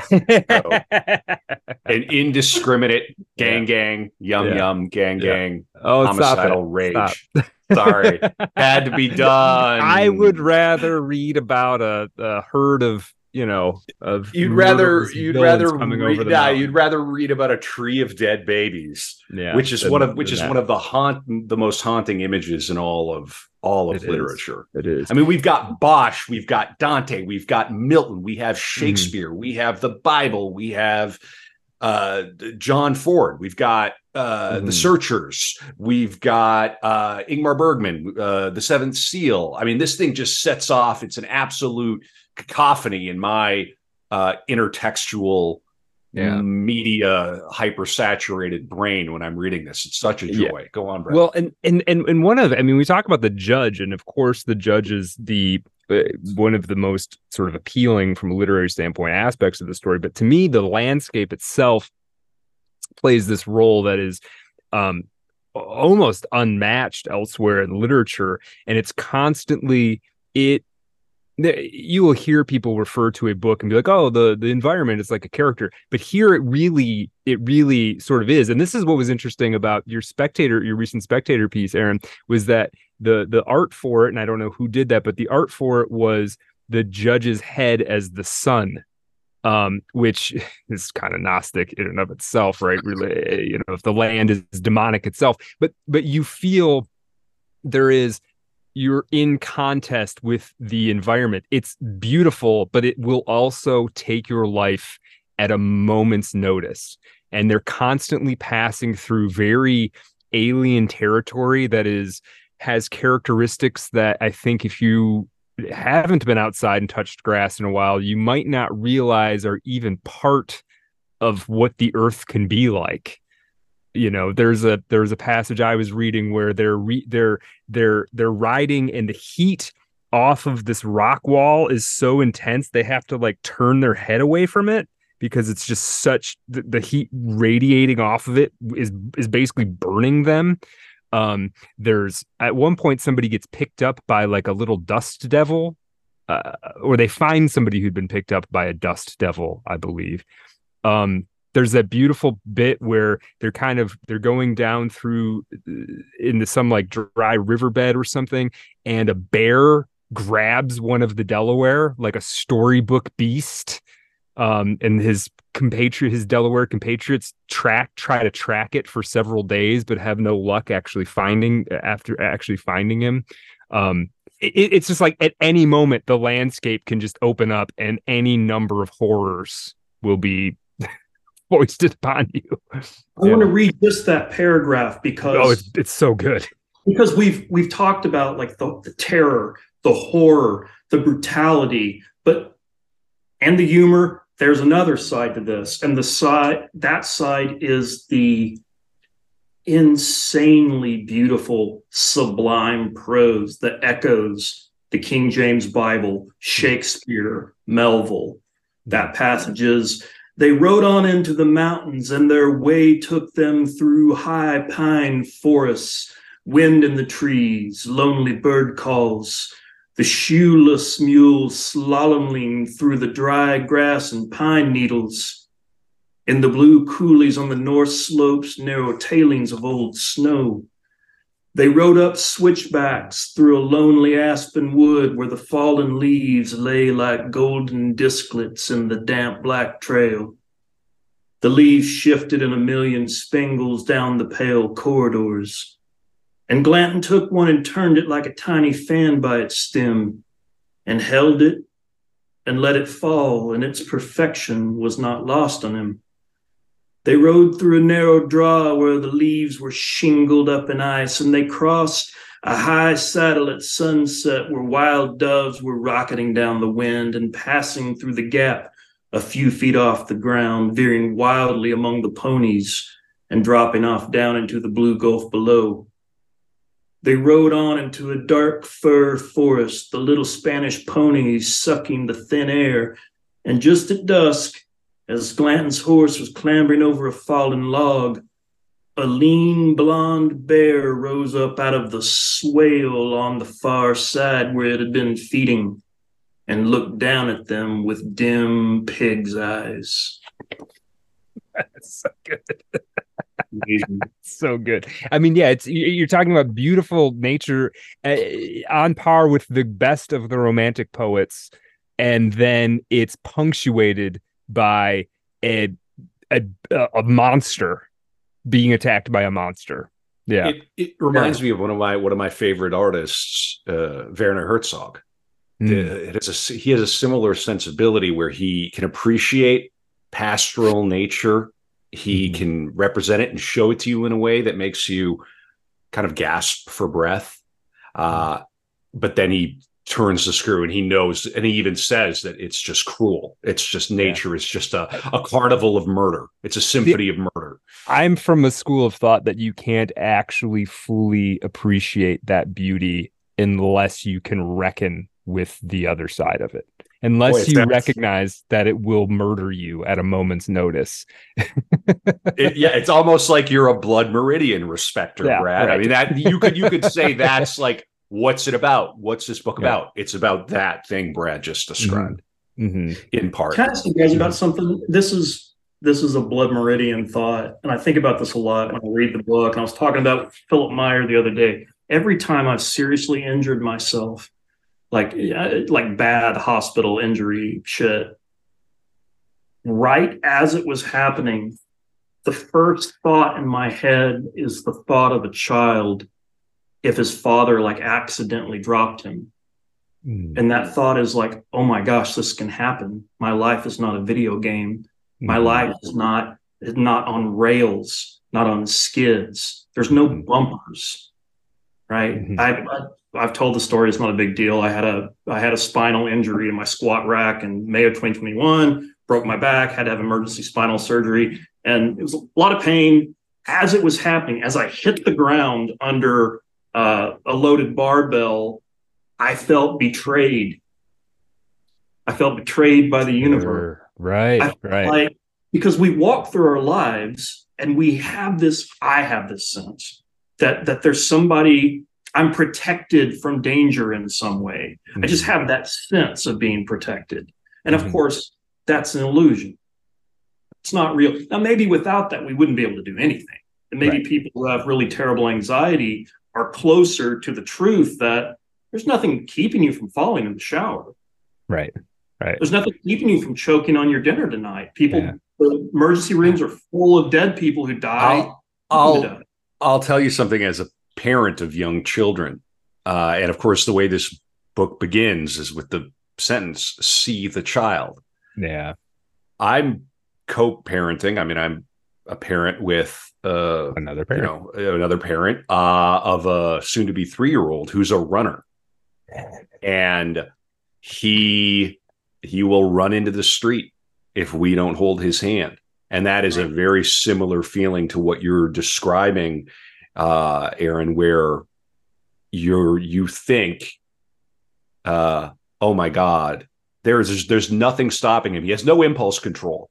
Mhm. Uh, he, he's like Brad was in grad school. Yeah, that's right. Uh, he, he he can't control himself in workshop. But but you know what I'm saying? Like it's just pandemonium for this this child. See the Mhm. child, and and he'll turn a corner, and we know now, and we do our very best. Uh, But every parent has had that that heart drop where you go, oh my god, I'm responsible for this Right. to the nth, yeah. and nobody Yeah. else will step. Nobody else will step in. Yeah. Uh, a car will I- run over your child yeah. like uh, like nothing. Yeah. I had a I have a close friend who has a, a son similar very similar age and when he was about getting into toddler age he described him as it's like having a clown that's constantly trying to kill himself.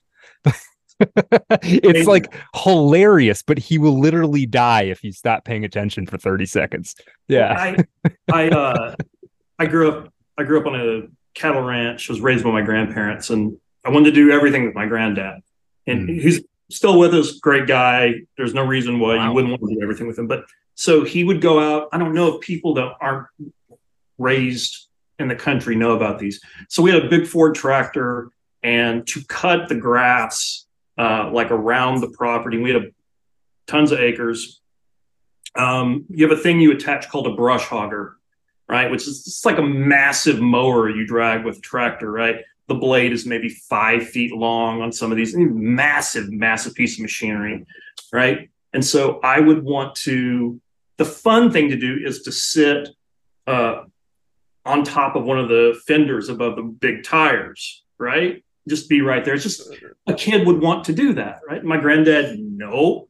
And so what he would do, he we had a front end loader on this tractor. He tied a rope and he would seat me right in front of the steering wheel, right in front of him. No way I could fall. There's no falling off. There's nothing to fall onto except backwards to him or not. You know, just um, it's fine, right? It's totally, and I have a little rope to hold on to. And I would beg him to be on the fender. He'd go, no. And one of his friends had a son, five years old, put him on the fender brush hogging. The boy fell off backwards and was completely mutilated instantly Mhm. by a brush hogger, right? Mhm. Yeah. You think about the kind of horror a lot of people lived with on on farms and ranches and across the country and that is something that is quite foreign to us in 2023 My uh, great grandfather on my mother's side uh, left, I believe, eight children behind after a gruesome farm accident where he was run over by a tiller, basically had his Oh. guts spilled out. And Oh. my grandma lived with that. You know the and she was a stern woman. There wasn't a lot of uh, warmth from from that Right. side, but you hear stories like that and you begin to understand. Wow, I'm griping about nothing. I It's should. it's I mean Mhm. This thing is still this thing is still happening. I mean, I know about a guy three or four years ago. I don't know all the details of the story, but basically, his working on a farm, his coat got caught up in some kind of axle or another. Again, I don't have all the details, but basically, it grabbed his coat and it twisted it and twisted it and twisted it and crushed him inside of his jacket. Whoa. Yeah. So I guess this is a long way of saying Anyway. read Blood Meridian.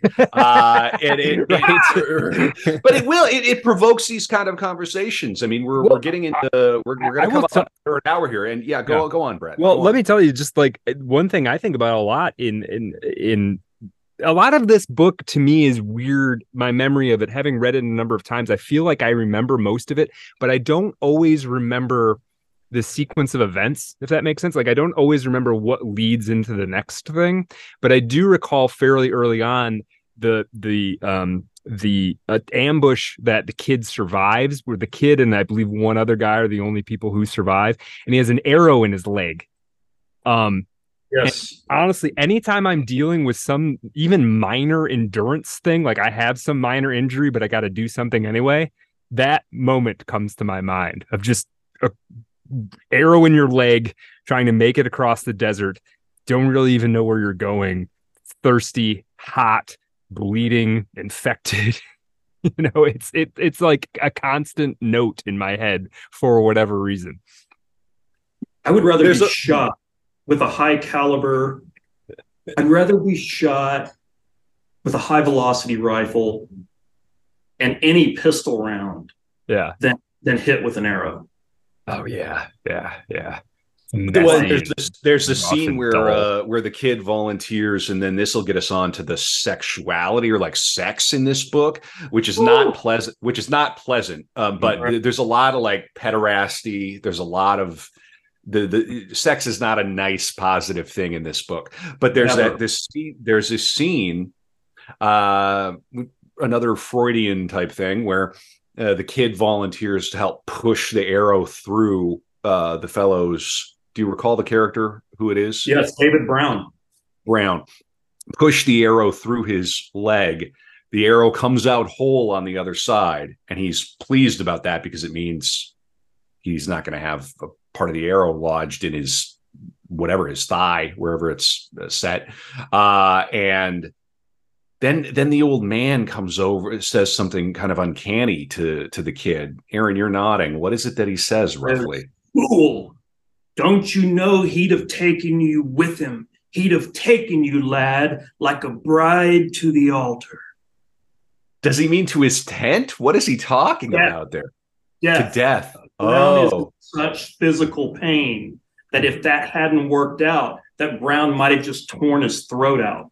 Right oh, whoa. And, and there's that, but then there's also just the generally taking care of somebody who can't pull their own weight. It's like rescuing a swimmer, right? Mm, Like you're in this mhm. environment where the stakes are incredibly high. The wrong step in any direction could lead to you dying. This guy doesn't give a shit about you living. He is in such agony that he only cares about himself, as is human nature. It's not even a judgment on Brown necessarily. That's just how it is to be a human being. He Yeah, talks and about then- him. They say that in trying to rescue swimmers. It's like literally like don't Yeah, well, yeah, unless yeah. you unless you know what you're doing, unless you're unless you, have know what you're doing or you've got training. Mm-hmm. you know life preservers or whatever. But like yeah, yeah, I love Um, that bit. What was I going to say about the? I lost it. I'll come back to it. Go ahead. Well, he describes uh, Brown after the arrow is pulled out, uh, making like a female gesture on the on the uh, the ground. So evocative, Lurid, allured. a lurid. Female. Yeah and so you, and your mind just creates it in your mind. It's so uh masterful. Uh, it's sort of awful too. There's thinking about sex and blood meridian the just how uh there's a point where there's a massacre being described or happening and talks about One of the these run of the mill massacres. one of these one of these massacres. It talks about i think it's i think it's the apache. It talks about them like sodomizing the dying soldiers. I mean and you're just reading this and going damn. Like whoa. Uh, like okay there's a tree of dead babies. Now we have some you know murderous sodomy. I mean it's it's it's it's a deeply yeah anyway that's the kind of book it is. Yeah if you're dying do you want someone there who cares about you and, and can speak words of comfort and remembrance or do you want the comanches who will sodomize no. you with loud cries to their fellows Right. Yeah.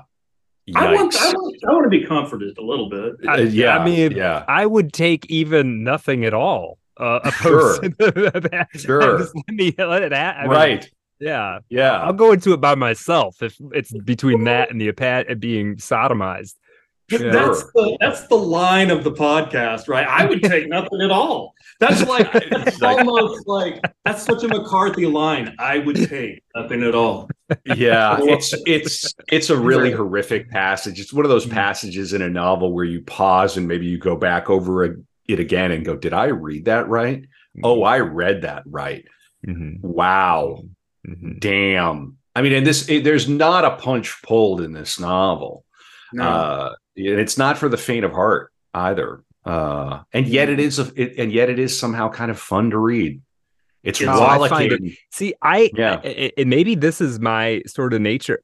When pe- I don't have difficulty reading it because of the darkness or the violence or any of that. Like it doesn't put me off. I and and, and I'm I'm not even somebody who seeks that necessarily. Like for instance, I don't like like body horror films. Like I just don't get it, honestly. Like, but for whatever reason, within Blood Meridian, it doesn't.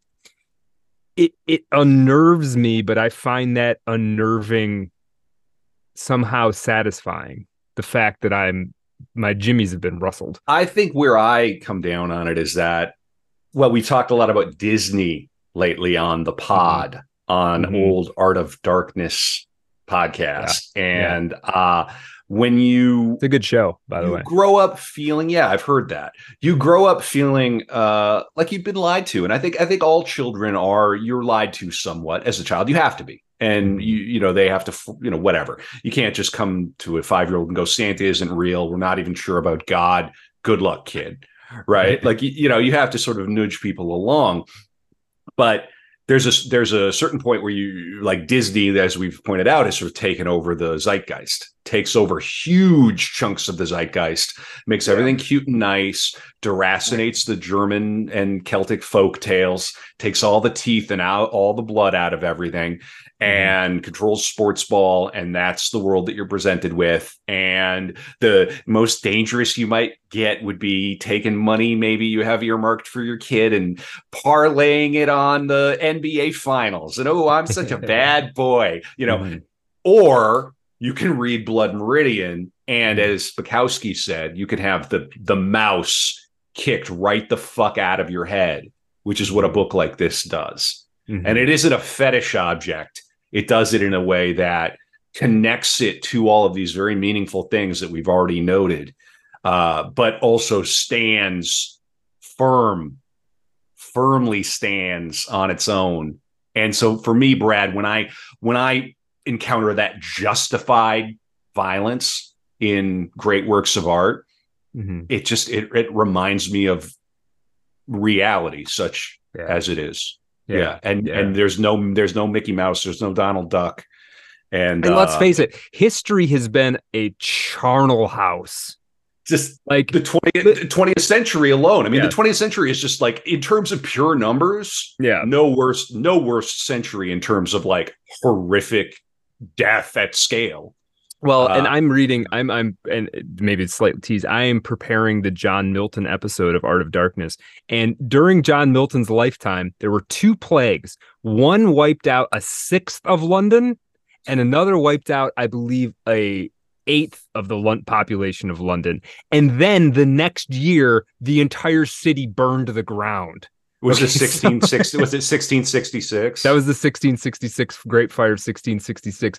So you, these things are that is what life is. All of this stuff that we've managed to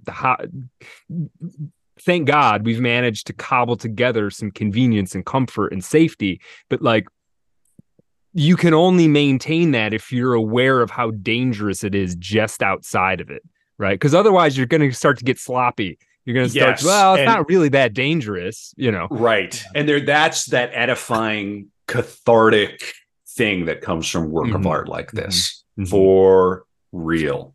Yeah. Yeah.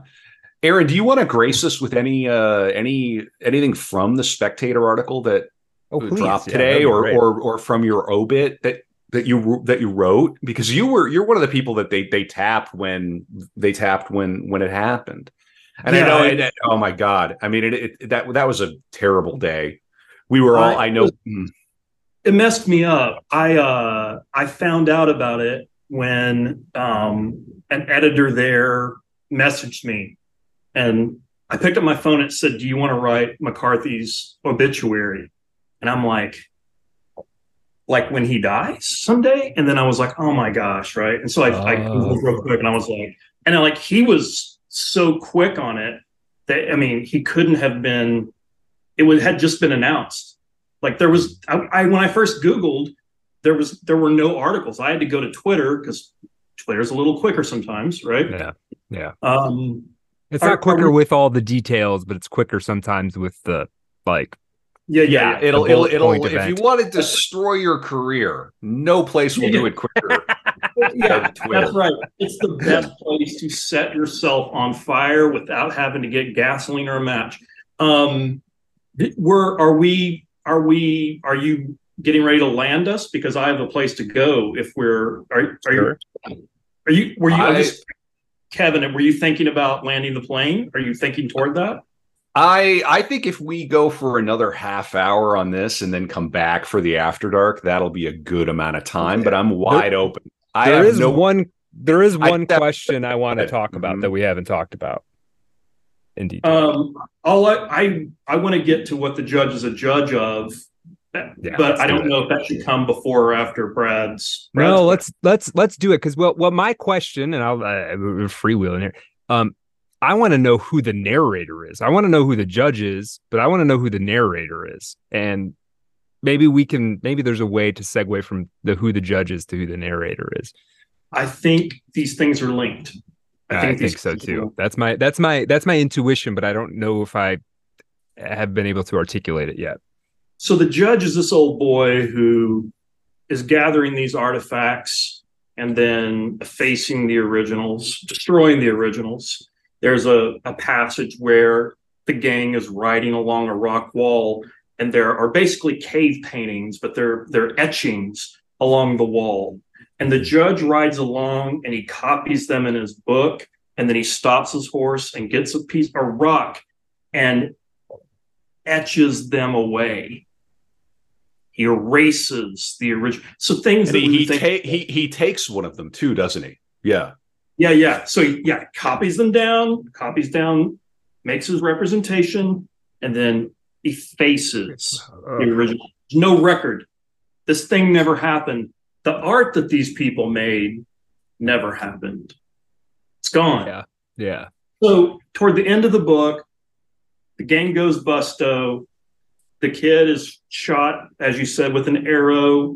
They get to San Diego, and the kid goes to a doctor and uh, to have the arrow removed. The doctor says, "You don't need to be drunk. We have spirits of ether."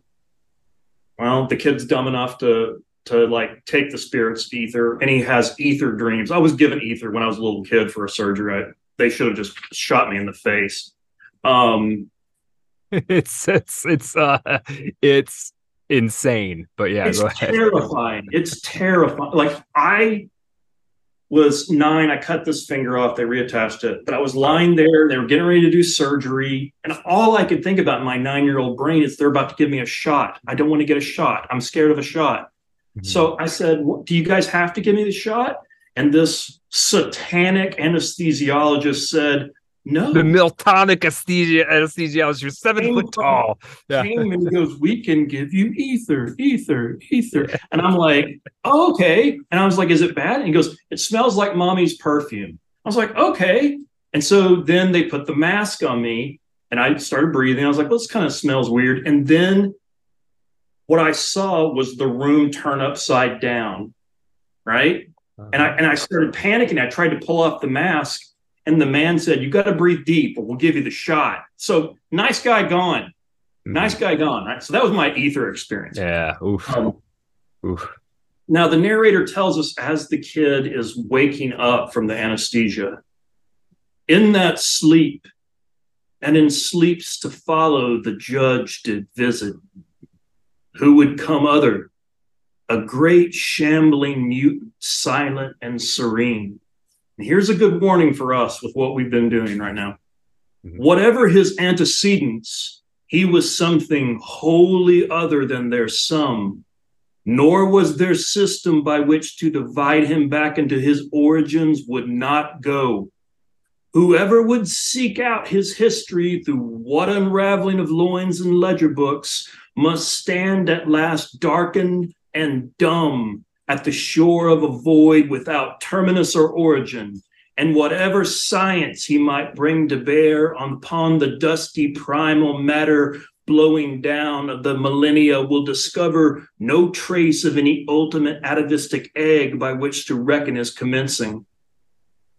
In the white and empty room, he stood in his bespoken suit with his hat in his hand, and he peered down with his small and lashless pig's eyes, wherein this child, just 16 years on earth, could read whole bodies of decisions not accountable to the courts of men. And he saw his own name, which nowhere else could he have ciphered out at all, logged into the records as a thing already accomplished. In his delirium, he ransacked the linens of his pallet for arms, but there were none. The judge smiled. The fool was no longer there, but another man. And this other man he could never see in his entirety, but he seemed an artisan and a worker in metal. The judge enshadowed him where he crouched at his trade but he was a cold forger, literally counterfeiter, but he was a mm-hmm. cold forger who worked with hammer and die, perhaps under some indictment and an exile from men's fires, hammering out like his own conjectural destiny all through the night of his becoming some coinage for a dawn that would not be. It is this false moneyer with his gravers and burins who seeks favor with the judge, and he is at contriving from cold slag, brute in the crucible, a face that will pass, an image that will render this residual specie current in the markets where men barter. Of this is the judge, judge, and the night does not end. So, what the hell does all that mean? So, there was no national currency in the United States before 1862 when Lincoln said, listen, we need all these things to unify us. One of those things is money. Yeah. Up until then, sorry, one second, one second. This dumb question. What year is this happening in Blood Meridian? I know roughly, but this is 1850 now. Okay. Right? Okay. 1849, 1850 for most of the book. And at the very end, we skip forward to 1878. Right. Okay. So until 1862, uh, or yeah, until 1862, there was no currency. If you wanted, if you wanted to carry money around with you and you didn't want to carry gold or silver, you know, the coins, there were like double eagle coins minted, right? Mm-hmm. That was called uh, specie any coin, uh, you know, gold coin, silver coin, those are specie, currency or notes.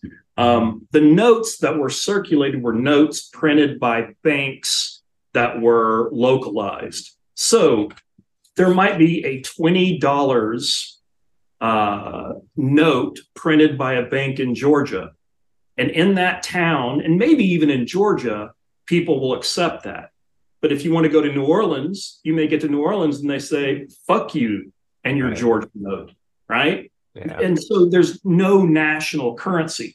Mostly what people did in order to um, buy and sell is they wrote IOUs. And those IOUs were then traded two, three, four, five more times. So a man's name was his worth. Right. So if I'm in a community and people know me, oh, he's he's a butcher, he always pays his bills. I know him, I know his family, I know him for, you know, blah blah blah blah blah. But yeah, if I write you an IOU, I know where to find you. I believe you will discharge your debt. All right. Contrary wise, if I say, Brad Kelly, you are a blackguard and, uh, you know, whatever, right? An Yeah, old timey insult. Yeah, Well, yeah. Let If me. I- I, am gonna look up uh, 19th century American insults for the Irish. I'll be right back. Oh, Just you kidding. son of a I'm just kidding. All that stuff. No, like, you dude, I son of a the bitch, internet. Kraut Couchman. You goddamn. All right. That's right. All that stuff. What I'm doing is I'm literally devaluing your currency. If I Mm. issue, if I issue that those insults and say he's a he's a whoremonger and a Mhm. profligate and a blackguard, people Mhm. are like, I don't know about his currency. This is why there were duels in the southern United States. Men didn't fight for their honor; they fought for their cash. Wow, They fought for the worth of their notes, right? That this is is always missed. Like, oh, Southern men and their honor. Yeah, Southern men have honor, of course, but you're fighting for your ability to write an IOU and have accepted a discharge does, right? Yeah, and So- we turn that into like credit score or something. That's right, right. right, Right. right. But But- thank, thank God we have no uh, social credit system in the United States. Yeah, right. yeah. So, so how do you, you know, currency is really interesting because if you make a coin, it has to have the backing of something, a- an institution, a government, right? So that specie or that note will be rendered current in the markets where men barter. In order to be currency, and currency is a note that must be accepted. Legal tender means a bill has to be accepted by vendors. If you walk into a place and they say no cash taken, you can say, fuck yourself. This is the United States. Under US law, you are required to take this bill to discharge a debt. You I'm gonna do that. Son of a bitch, black garden fucker. I'm gonna pay. ca- I'm paying cash for this first edition copy of. It. Legal motherfucking tender. Yeah, This yeah. isn't Tinder, the app. This is legal tender, the tender. Uh-huh. Okay, so, Woo! so the judge. that was a hell of a footnote. Yeah. Thank you. The judge is enshadowing this counterfeiter, this cold forger in the kid's dream, right? And this man, man is working with hammer and dies with the tools of his trade. Gravers and burins are more tools that that coiners will use to make coins. Mhm. And the narrator says, you know, perhaps he's an exile from men's fires and he's hammering out like his own conjectural destiny some coinage for a dawn that would not be. It's this false mon- moneyer with his gravers and burins who seeks favor with the judge. Mm. And he, the, the false moneyer, the counterfeiter, this, this forger, is at contriving from cold slag, the cold metal, a face that will pass. Right? Just like we have Washington's face on a coin or Lincoln's face on a coin or Grant's, et cetera, et cetera. You got to find a face that will pass, an Hmm. image that will render this residual species current in the markets where this, where of this is the judge judge the judge is the judge of representation the judge is the judge of the process by which the counterfeit replaces the real Holy so shit. just as the judge Right. collapses a piece of Spanish armor and destroys it, just as he wipes out the the the drawings, the etchings by the native people. All we have is the judge's copy. All Well, we have is He- the, the judge. is the narrator, of course. Well, not the I don't think I think it's a little different, right? So here's here's the distinction. wait, real quick, hang on. You're on a roll. The judge, what does the judge do to that fellow? He grabs him by the head in the bar Right. fight, and until his head is misshapen. So That's that right. comes back to the coin, doesn't it? A head that Yeah, will yeah. pass. Anyway, yeah, yeah. Go ahead. Yeah. face that will pass. Like, you know, what Hmm. kind of face can this counterfeiter put on this coin to fool people, right? The judge who who destroys the real and replaces it with simulacrum, with simulation, with a counterfeit. And it counterfeits so real, no one can tell the difference. I mean, counterfeiting is very interesting. And during the Civil War, Confederate counterfeiters were captured because the notes they printed were too good. They're better than the real. Currency- Confederate currency was so kicked in Hmm. and so fake looking. The real shit looked fake, but the Mhm. counterfeit shit looked real. Wow. Well, you can't exist in a world like that. You have to hang those motherfuckers, right. Right. right? You can, you man, if you start fucking with people's money, right? Yeah. One thing. Americans will not. I allow. listen, listen. I live in I live in the Twin Cities of Minnesota, and I don't want to get political, but the the business with uh, Mr. Floyd kicked off over a counterfeit bill. It did. That is True. an amazing thing, right? So this is something that is still policed today. Oh yeah, by the Bill Secret Clinton. Service, no less. By, By an entire Service. different, yeah, int- weirdly.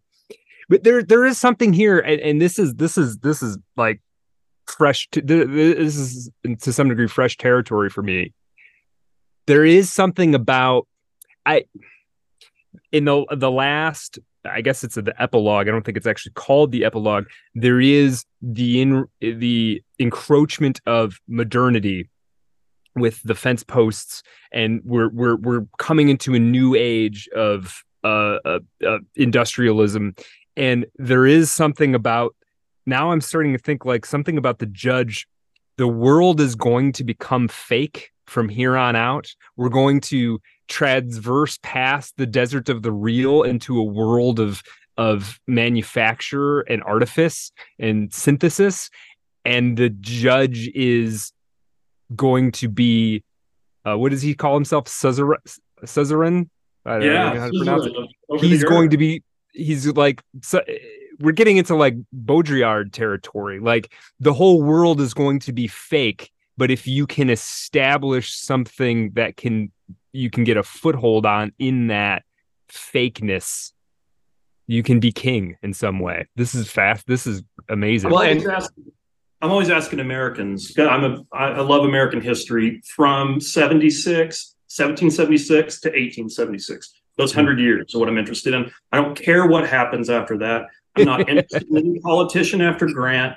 In, 17, in 1876, barbed wire was run. The West was fenced off. The West is over. The Comanche are forced onto the reservations. The Sioux go into the reservations. Wild Bill Hickok is shot. It's Mhm. all fucking over. It's Mhm. over. Mhm, Right? mhm, mhm. Everything after 1876 doesn't take place. We're all representations of the judge for all I care. But yeah Right? yeah, yeah. I ask people, have you, oh, do you uh do you like westerns? Oh, I fucking love Unforgiven. I love this. I love Yeah. that. And It's like you ever have you read a history? Have you read uh, Fehrenbach's Lone Star History of Texas? No. Have you read a history of the American Southwest? No. Have you ever read a history of Arizona or Mexico in the 19th century? Hell no. No. I was like, have you read Blood Meridian? Hell yeah. yeah Yeah. McCarthy has taken the history of the Southwest and he's created a counterfeit. So you have to ask if you're Yeah. holding this book, if you have this book, and if you've read this book and love this book, have you read a history of the American Southwest? Have you read a history of the pursuit of the Apache and the annihilation of the Comanche? And then have you read, or have you read Car- McCarthy's counterfeit? right. And uh. the judge is the is the one who judges whether the the thing can pass whether the counterfeit can pass as real currency. So people i've had students at this point go oh cormac mccarthy is the judge. No no no no. Cormac mccarthy is the cold forger cormac mccarthy is the counterfeiter in this analogy mhm. he, he's a blind man hammering, hammering, hammering, trying to please the judge, Mhm. seeking favor with the judge, Mhm. trying to create a counterfeit that can be passed as the real. yeah damn Who is the narrator? Well, there's certain things we can say about him, right? He is a man not of our world, and by our world I mean 1985 world. He is a man of that world. Hmm. He's a man who uses racial slurs. Not I'm not talking about the the slurs that are in the dialogue. I'm talking about he will use it in the text and in the head notes Yeah. and in the head notes. He so a lot of people think, well, a first person narrator, I get my I can get my head around how Humbert Humbert or Meursault or um, Holden Caulfield is not the same as as their authors, right? I can wrap my head around that. But if you use third person, there's this tendency of people to think, oh, a third person narrator is the author. Well, no, not at all. The third person narrator is a constructed voice, just as a first person is. Mhm. All third person narrators are actually first person. They just don't say I. Right? Yeah. yes, but but but but this narrator does on on page one. I looked for Hmm. blackness, holes in the heaven. It does not happen frequently after that. No, I think that might be the only time. That but, but that that but that plays that that ta- talks right into Aaron's uh, what the point Aaron's making is that any third person voice is a constructed voice. I mean, uh, I write in third person, and you know, not that I'm Cormac McCarthy, but yes, it's a made up. It's a perspective that is not mine, but sort of is. Right? It's yeah. Is I mean, it would is is it kid? Is it the kid or is it the father or is it no? Okay, all right. don't well, think so. I, I, I, I want to know what Aaron thinks. If you're talking about Night of Your Birth 33, the Leonids they were called, God How the Stars Did Fall, that's the father. That ah, Speaking- ah, I see. Okay, Yeah, you're right. So that's dialogue. Okay, or, That's all the- right. Yeah, it's weird because like that's where McCarthy's refusal to use quotation marks is. Uh, no, of course, no, it's fine. I, I appreciate you helping me with my reading of it. yeah. So, uh, yeah, he. oh, I see. Of course, I mean it's set up. He quotes from poets, and so the the drunken father is telling the son of his the night of his It's birth. interesting. Hmm. It, the the narr. I think we get to something really important there. The narrator could very well be a person like the kid's father, a school teacher, someone who is of this world and is watching these men and almost never, almost never enters the heads of the characters, almost never uses the word feel or thought Mhm. right? The, Mhm. the interior dimension is 98% absent. There are a few instances toward the end of the book, the last act, where you'll have you have little shadings with the kid who becomes the man. But for the most part, there is no internality. We are the narrator is watching these men and reporting what these guys do and the physical sensations, Mhm. right? Mhm. I see. I well, and tell me, tell me if this this makes any sense. And I don't know if I've ever articulated this. My feeling is that the narrator, though it you could perhaps embody it, isn't a character that's uh, participating in the story, but is the same narrator of uh the Johnny Appleseed story and the any number of American legends. Who's the narrator of those? Right. it's Right. sort of all of us kind of in a way right that's the way that i think of it it's it's and, and does that call into question whether this stuff actually happened absolutely Right, right. well, I think it's it's important to to see. I, I I hate to emphasize this point again. I'm doing it for myself. Mhm. Um, it was so important for me to understand. Oh, this is not narrated from 1985 looking back. It's not that McCarthy created a narrator who looks back at this time from the distance of more than 100 years. McCarthy creates a narrator who, from the very first sentence, is present at you know in the spirit of of narration as if he's hovering and commands see the child. Mhm. he is pale and thin right? That so he is of this world of these people. He doesn't make many judgments but he makes some. He makes some when there's a Glenn- dis- there, there's a distinct one i remember where they're um they're camping out and there are bats and it just says they were afraid and that one really rings for me there there's a few others but that's the one that really like um That's it's powerful. He McCarthy from is saving up for these handful right. of moments. That's right. Yeah, to get the right. absolute most out of them that he possibly can. There's a passage where Glanton performs what's basically a mercy killing, which is strange. He kills a woman in a park, mm-hmm. right? He shoots her. And but before he does that, he does something very unglanton. He distracts her. He he he like gets her attention and he points. And when she turns, he shoots her. And and what the narrator says is the explosion filled all that sad little park. Well, mm. sad? There's nothing in in the narrators. The narrator doesn't usually make comments like that. The narrator doesn't tell us something sad. We fucking know the whole book. We know, we know it. Yeah. yeah, this is fucking bloody as fuck, and people are yeah. losing it, right? So yeah. the narrator really um, doesn't often do that right? And so you have little things like that. If you have evaluations, they come from the characters.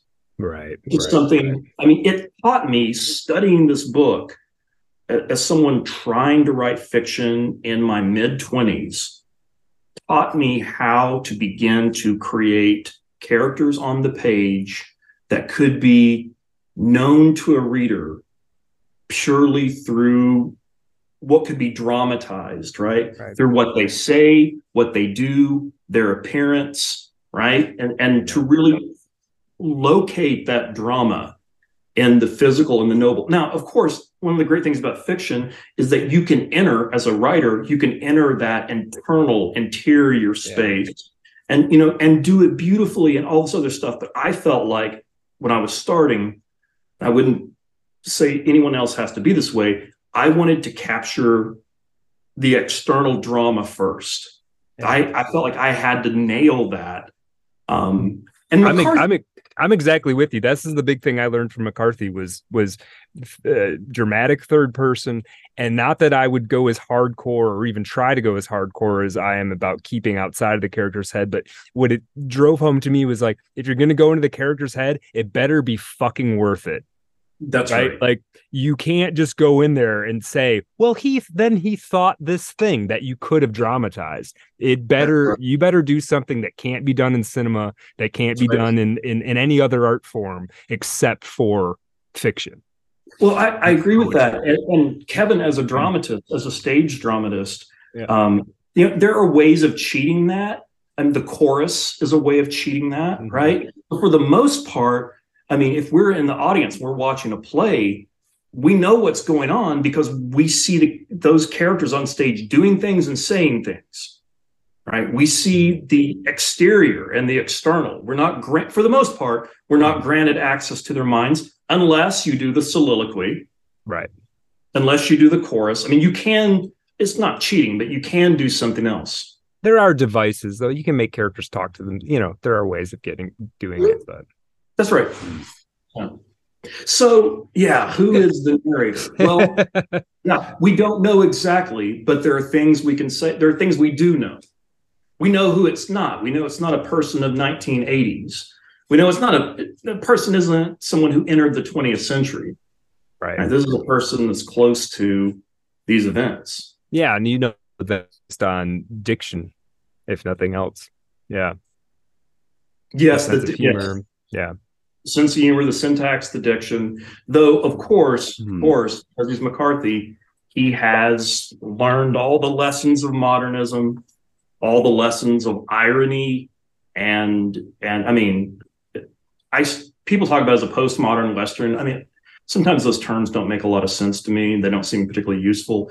I, I see McCarthy as as carrying on the project of modernism. He he seems to have learned all his lessons yeah. post Melville and Twain from Hemingway and Faulkner um, and T.S. Eliot. Yeah. Big time. Yeah. Big time. Yeah, that I, I haven't really heard it too many people try to describe it as a postmodern western. I do agree with you that it's not a super useful um, way of looking at it. Um, you know, because partially because every time I hear somebody actually lay out what postmodernism is as a literary style, it's either very narrow and applicable to you know some dozens of writers or it's they're talking about something that people have been doing for hundreds of years It's like they'll, they'll describe something and be like, yeah, but that's in Don Quixote. So what do you like? What do you mean postmodern? That's right. right? Yeah, well, that's but that. I mean, the novel starts in that metafictional space. Mm-hmm, mm-hmm, it does. The, the, early 17th century. So yeah, yeah. The meta, and then almost all the first English novels after Robinson Crusoe, Moll Flanders, like Tom, uh, Tom Jones and Tristram Shandy, they're highly metafictional. Right. Highly right. metafictional, yeah. self-referential. Yeah, it's almost it gets to a point. Well, this is a it almost gets to the point where the more postmodern thing would to do would be to not be metafictional. yeah, yeah, right, right. well, yeah. I'm just going to tell a story straight. That's bizarre. Yeah. I think McCarthy shares the ideological. I mean, I would say I know he doesn't. I don't yeah. think he shares the ideological values of people like John Barth, um, of of some of the metafictionists and postmodern writers of the 1970s. I think he sets himself very far mm-hmm. apart from that. And, and I've said this before. Um, I, I think that this is, for me, it's not really, it's inarguable. I think McCarthy's a Catholic writer. He's not Catholic in the sense of a Graham Greene. He's not mm-hmm. Catholic in the sense of a Flannery O'Connor, who he adored, by the way, mm-hmm. but he was raised Catholic. Uh, all of his training is Catholic. His early schooling is Catholic. And his moral worldview is entirely Catholic. Mm. The, the, the world of Blood Meridian is a world of transgression. It's a world of falling from grace. It's a world of men existing outside the, the, the light of God and the light of communion, right? It, it, when it describes various things that we've talked about, it describes them as being travesties of Mass, you know, the headless Christ circling past the judge like communicants, all of these things, the ex priest, um, mm-hmm. Tobin, right? So I, I think McCarthy, I don't think you escape Catholicism. You can say, I'm no longer a practicing Catholic. Right. I, I think that stuff is deep in McCarthy's work. So, so what do you make of this? Excuse me, this this Gnostic notion is this sort of like because the way because I, I, agree with you, and when I, well, yeah, what do you make of all this? I mean, there's been an entire book and and a number of articles written about the Gnostic theology of Blood Meridian. How do you square that with this? Right. So there's the faith that we come from, or no faith, right? Mm-hmm. The faith that we come from, and then there's the thing that we discover, or maybe the thing we want to believe. I believe that McCarthy is deeply invested in, in some sort of Gnostic cosmology in this book. I believe it's all there. Um, I believe it's there. It's definitely there. It's it's it's one layer of meaning amongst many layers of meaning, right? But this McCarthy wasn't born into Gnosticism. He was born no. into the Roman Catholic Church. Right, right. Right. So there's also all of that and all the churches and all the priests and all the sure.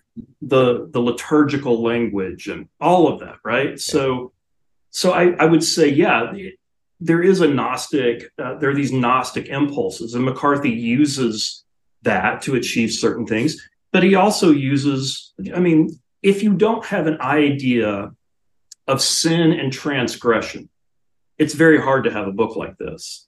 That's true. Yeah. We know we know these men aren't doing the right thing. Mm-hmm. And right. we also know like we don't need to be told they're sinning. We understand in this world they're sinners, they're outcasts, they're desperados, they're mm-hmm. I mean they are they're outlawed, right? And and yeah. you know, and there's all and the narrator talks about, you know, men who you know run from the fires of god and you know outside the fires of men and you know where they've gone to hide from god and all that kind of stuff right? And so these are the men we're dealing with. We're dealing with the fallen. We're dealing with the sinners. But what's postulated are these other people. I would say the multi-ethnic cowboys who give the kid food and a knife and who the oh, yeah. kid slander he slanders them to Captain White and tells Captain White, they robbed me and they took everything but my knife. He converts their kindness to cruelty. Mm. There's there's Sarah Borginnis who tries to take care of the character of the idiot, right? All the compassion and the person who saved the kid, the kid's life twice. A woman saves him at the beginning when she cares for him after he's shot, and then Bails the, on her. The yep, the native people save the kid and Tobin at the end in the desert. And the narrator even says, if I forget the name uh, of that tribe, it says the name of the tribe. If these people had not have found them, they would have died. Mm-hmm. Right. So in in this world, the people that are doing acts of mercy and good are always women and um, people of color.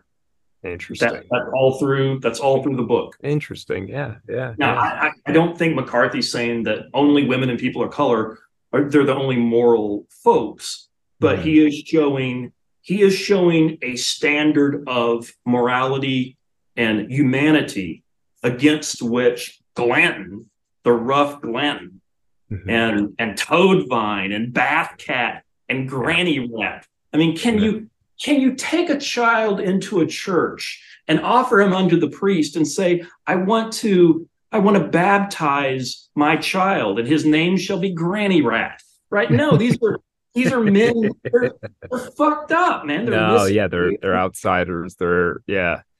they're yeah. they're branded. hmm Yeah. following on this missing. this idea of the Catholicism in McCarthy and uh, this novel, there's something I've been meaning to say for a second, which is that if you're if the book is in in in large part about counterfeiting, the the central irony or I'm um, not irony, anxiety, the central fear, uh, which is also the central article of faith in the Catholic Church, is that that wafer, that coin shaped object, which is referenced many, many, many times, Mhm. uh, the Mass and, and communion and all the rest throughout this novel, at key moments it's alluded to, is not a counterfeit. It's yeah, it's real. It it has been created. That's just a central thing. So if you're if this novel is talking about representation and anxiety and what truly is, and I was reading too that the Gnostics would argue that though the Eucharist, they were you know the Cathars anyway, were did not believe in the Eucharistic miracle or Mhm. what or whatnot. So just Right. another little note uh, about like what is the thing like and and you have to in Catholicism you really have to truly believe the thing is is is not what you're It- seeing with your the- eyes. This is so interesting. This whole conversation, Kevin, this makes Hmm. me realize that so far, the companion episode that we've already done to this is oddly enough the Hieronymus Bosch episode. This, bosch yeah. yeah. Very not a, not what I would have expected necessarily going into this, but there is a Boschian undercurrent because there's there's both reaffirmation and second guess and um and what what would be the word an inversion, but also a reification of of faith going on in this book. It it, it there's a th- within Blood Meridian there's an argument to be a Catholic and to to um depending on how you read it, I think a, a non a less careful reading might be to um throw all that to the wind. The the world is a you know it's all nihilistic. Nothing really means anything anyway, right? Yeah. Yeah, it's this book if this book doesn't inspire you to get to church, uh, I don't know. like maybe you know, I read this and I go, oof, yeah, I got this makes me want to go rob some banks, Kevin. Uh, okay, well you can I'm do just both. kidding. I'm You're just an kidding. American. I'm just kidding. You're an American, Brad. it's a free country. It's a free goddamn country that is blood soaked, Gnostic, horrifying, uh, but also endlessly entertaining. America is a fucking carnival. To me, I mean, the, I find I'm not horrified by the violence because I don't feel the violence in this book. It feels like, or at, or at the very least, the representation of violence in this book doesn't hit me like the representation of violence in other books or other films. I don't feel it emotionally, right? So I, I, I encounter it as something else, and usually as some sort of energy. Mm. I, I mean, and I feel like McCarthy is not. He's not saying the violence is good. He's not portraying the violence is good. He's mm-hmm. he's portraying the violence as unequivocal. Right. Right. And and a main and because of the epi- epigraphs, a mainstay of human affairs. This is yeah. just this is the way people are. Yeah. Like men are like this and have and, been like this. Yeah. What's the third epigraph talking about scalping having existed in Ethiopia hundreds of thousands of years ago? Yeah. Yeah. Which and this, boy. And, and it's so nothing changes, Kevin. Nothing changes, baby. The the judge lecturing these men, these men who are carrying out extrajudicial killings for money, mm-hmm. right? The judge lectures them about war and they reject it. They don't want to believe. And David Brown, the worst sinner amongst them, right? He tells the judge, when the judge says war is God, Brown says, You're mad, Holden, mad at last. Mm. You're crazy. Right. And it, the judge like, I'm honoring your trade, motherfucker. Right, right. But David Brown, David Brown knows he's sinning. That's the difference, right? It's like I'm doing this, but it is a transgression, and I'm aware of that, but I'm doing it anyway. You can't have yeah. that without Catholicism. You right, can't right. have that doubleness without Catholicism. Right. David right. Brown and the other members are offended by the suggestion that they're not sinning. Mm. No, we lie outside the grace of God. We are committing transgressions. The judge says, No, you're not. You're involved in something more important. Oof. Oh, yeah. Well, boys, what are we what are we going to talk about on the After Dark for Patreon? Patreon.com slash art of dark pod. As you can tell, if you're new to this podcast, this is not the core of what we do. The core no. of what we do are biographical profiles of dead artists. We always wait in a, a year and a day before covering anyone. So we have not had cause or time to cover the great Cormac McCarthy yet. However, yeah we are breaking our own rules because of the the weight and the import of this and also Aaron's expertise and frankly urgency at getting out some media some I guess, content about this very, very important book that means a lot, I know, to all of us. Uh, Aaron, mm-hmm. what, where is your Substack for people who can't get enough of the Gwyn? If you're not Gwynned out, you need now, more Gwyn. If you, mm-hmm. if you just, if you're not already sick to death of me, um, my my Substack is bloodmeridian.substack. Right, so I I have the, the I mean they've it's, it's become a blood stack blood stack stack bloodstack.com yeah nice substack bestseller yeah, yeah, yeah. So my uh, yeah, subscribe to my Bloodstack. Uh, I'm on Twitter at American Gwyn G W Y N. I always post new episodes of my Substack. There is stuff now. I've got a free tier. There's shit you can look at if you're interested, um, and see if it's right for you. And then there's a paid tier if you want more.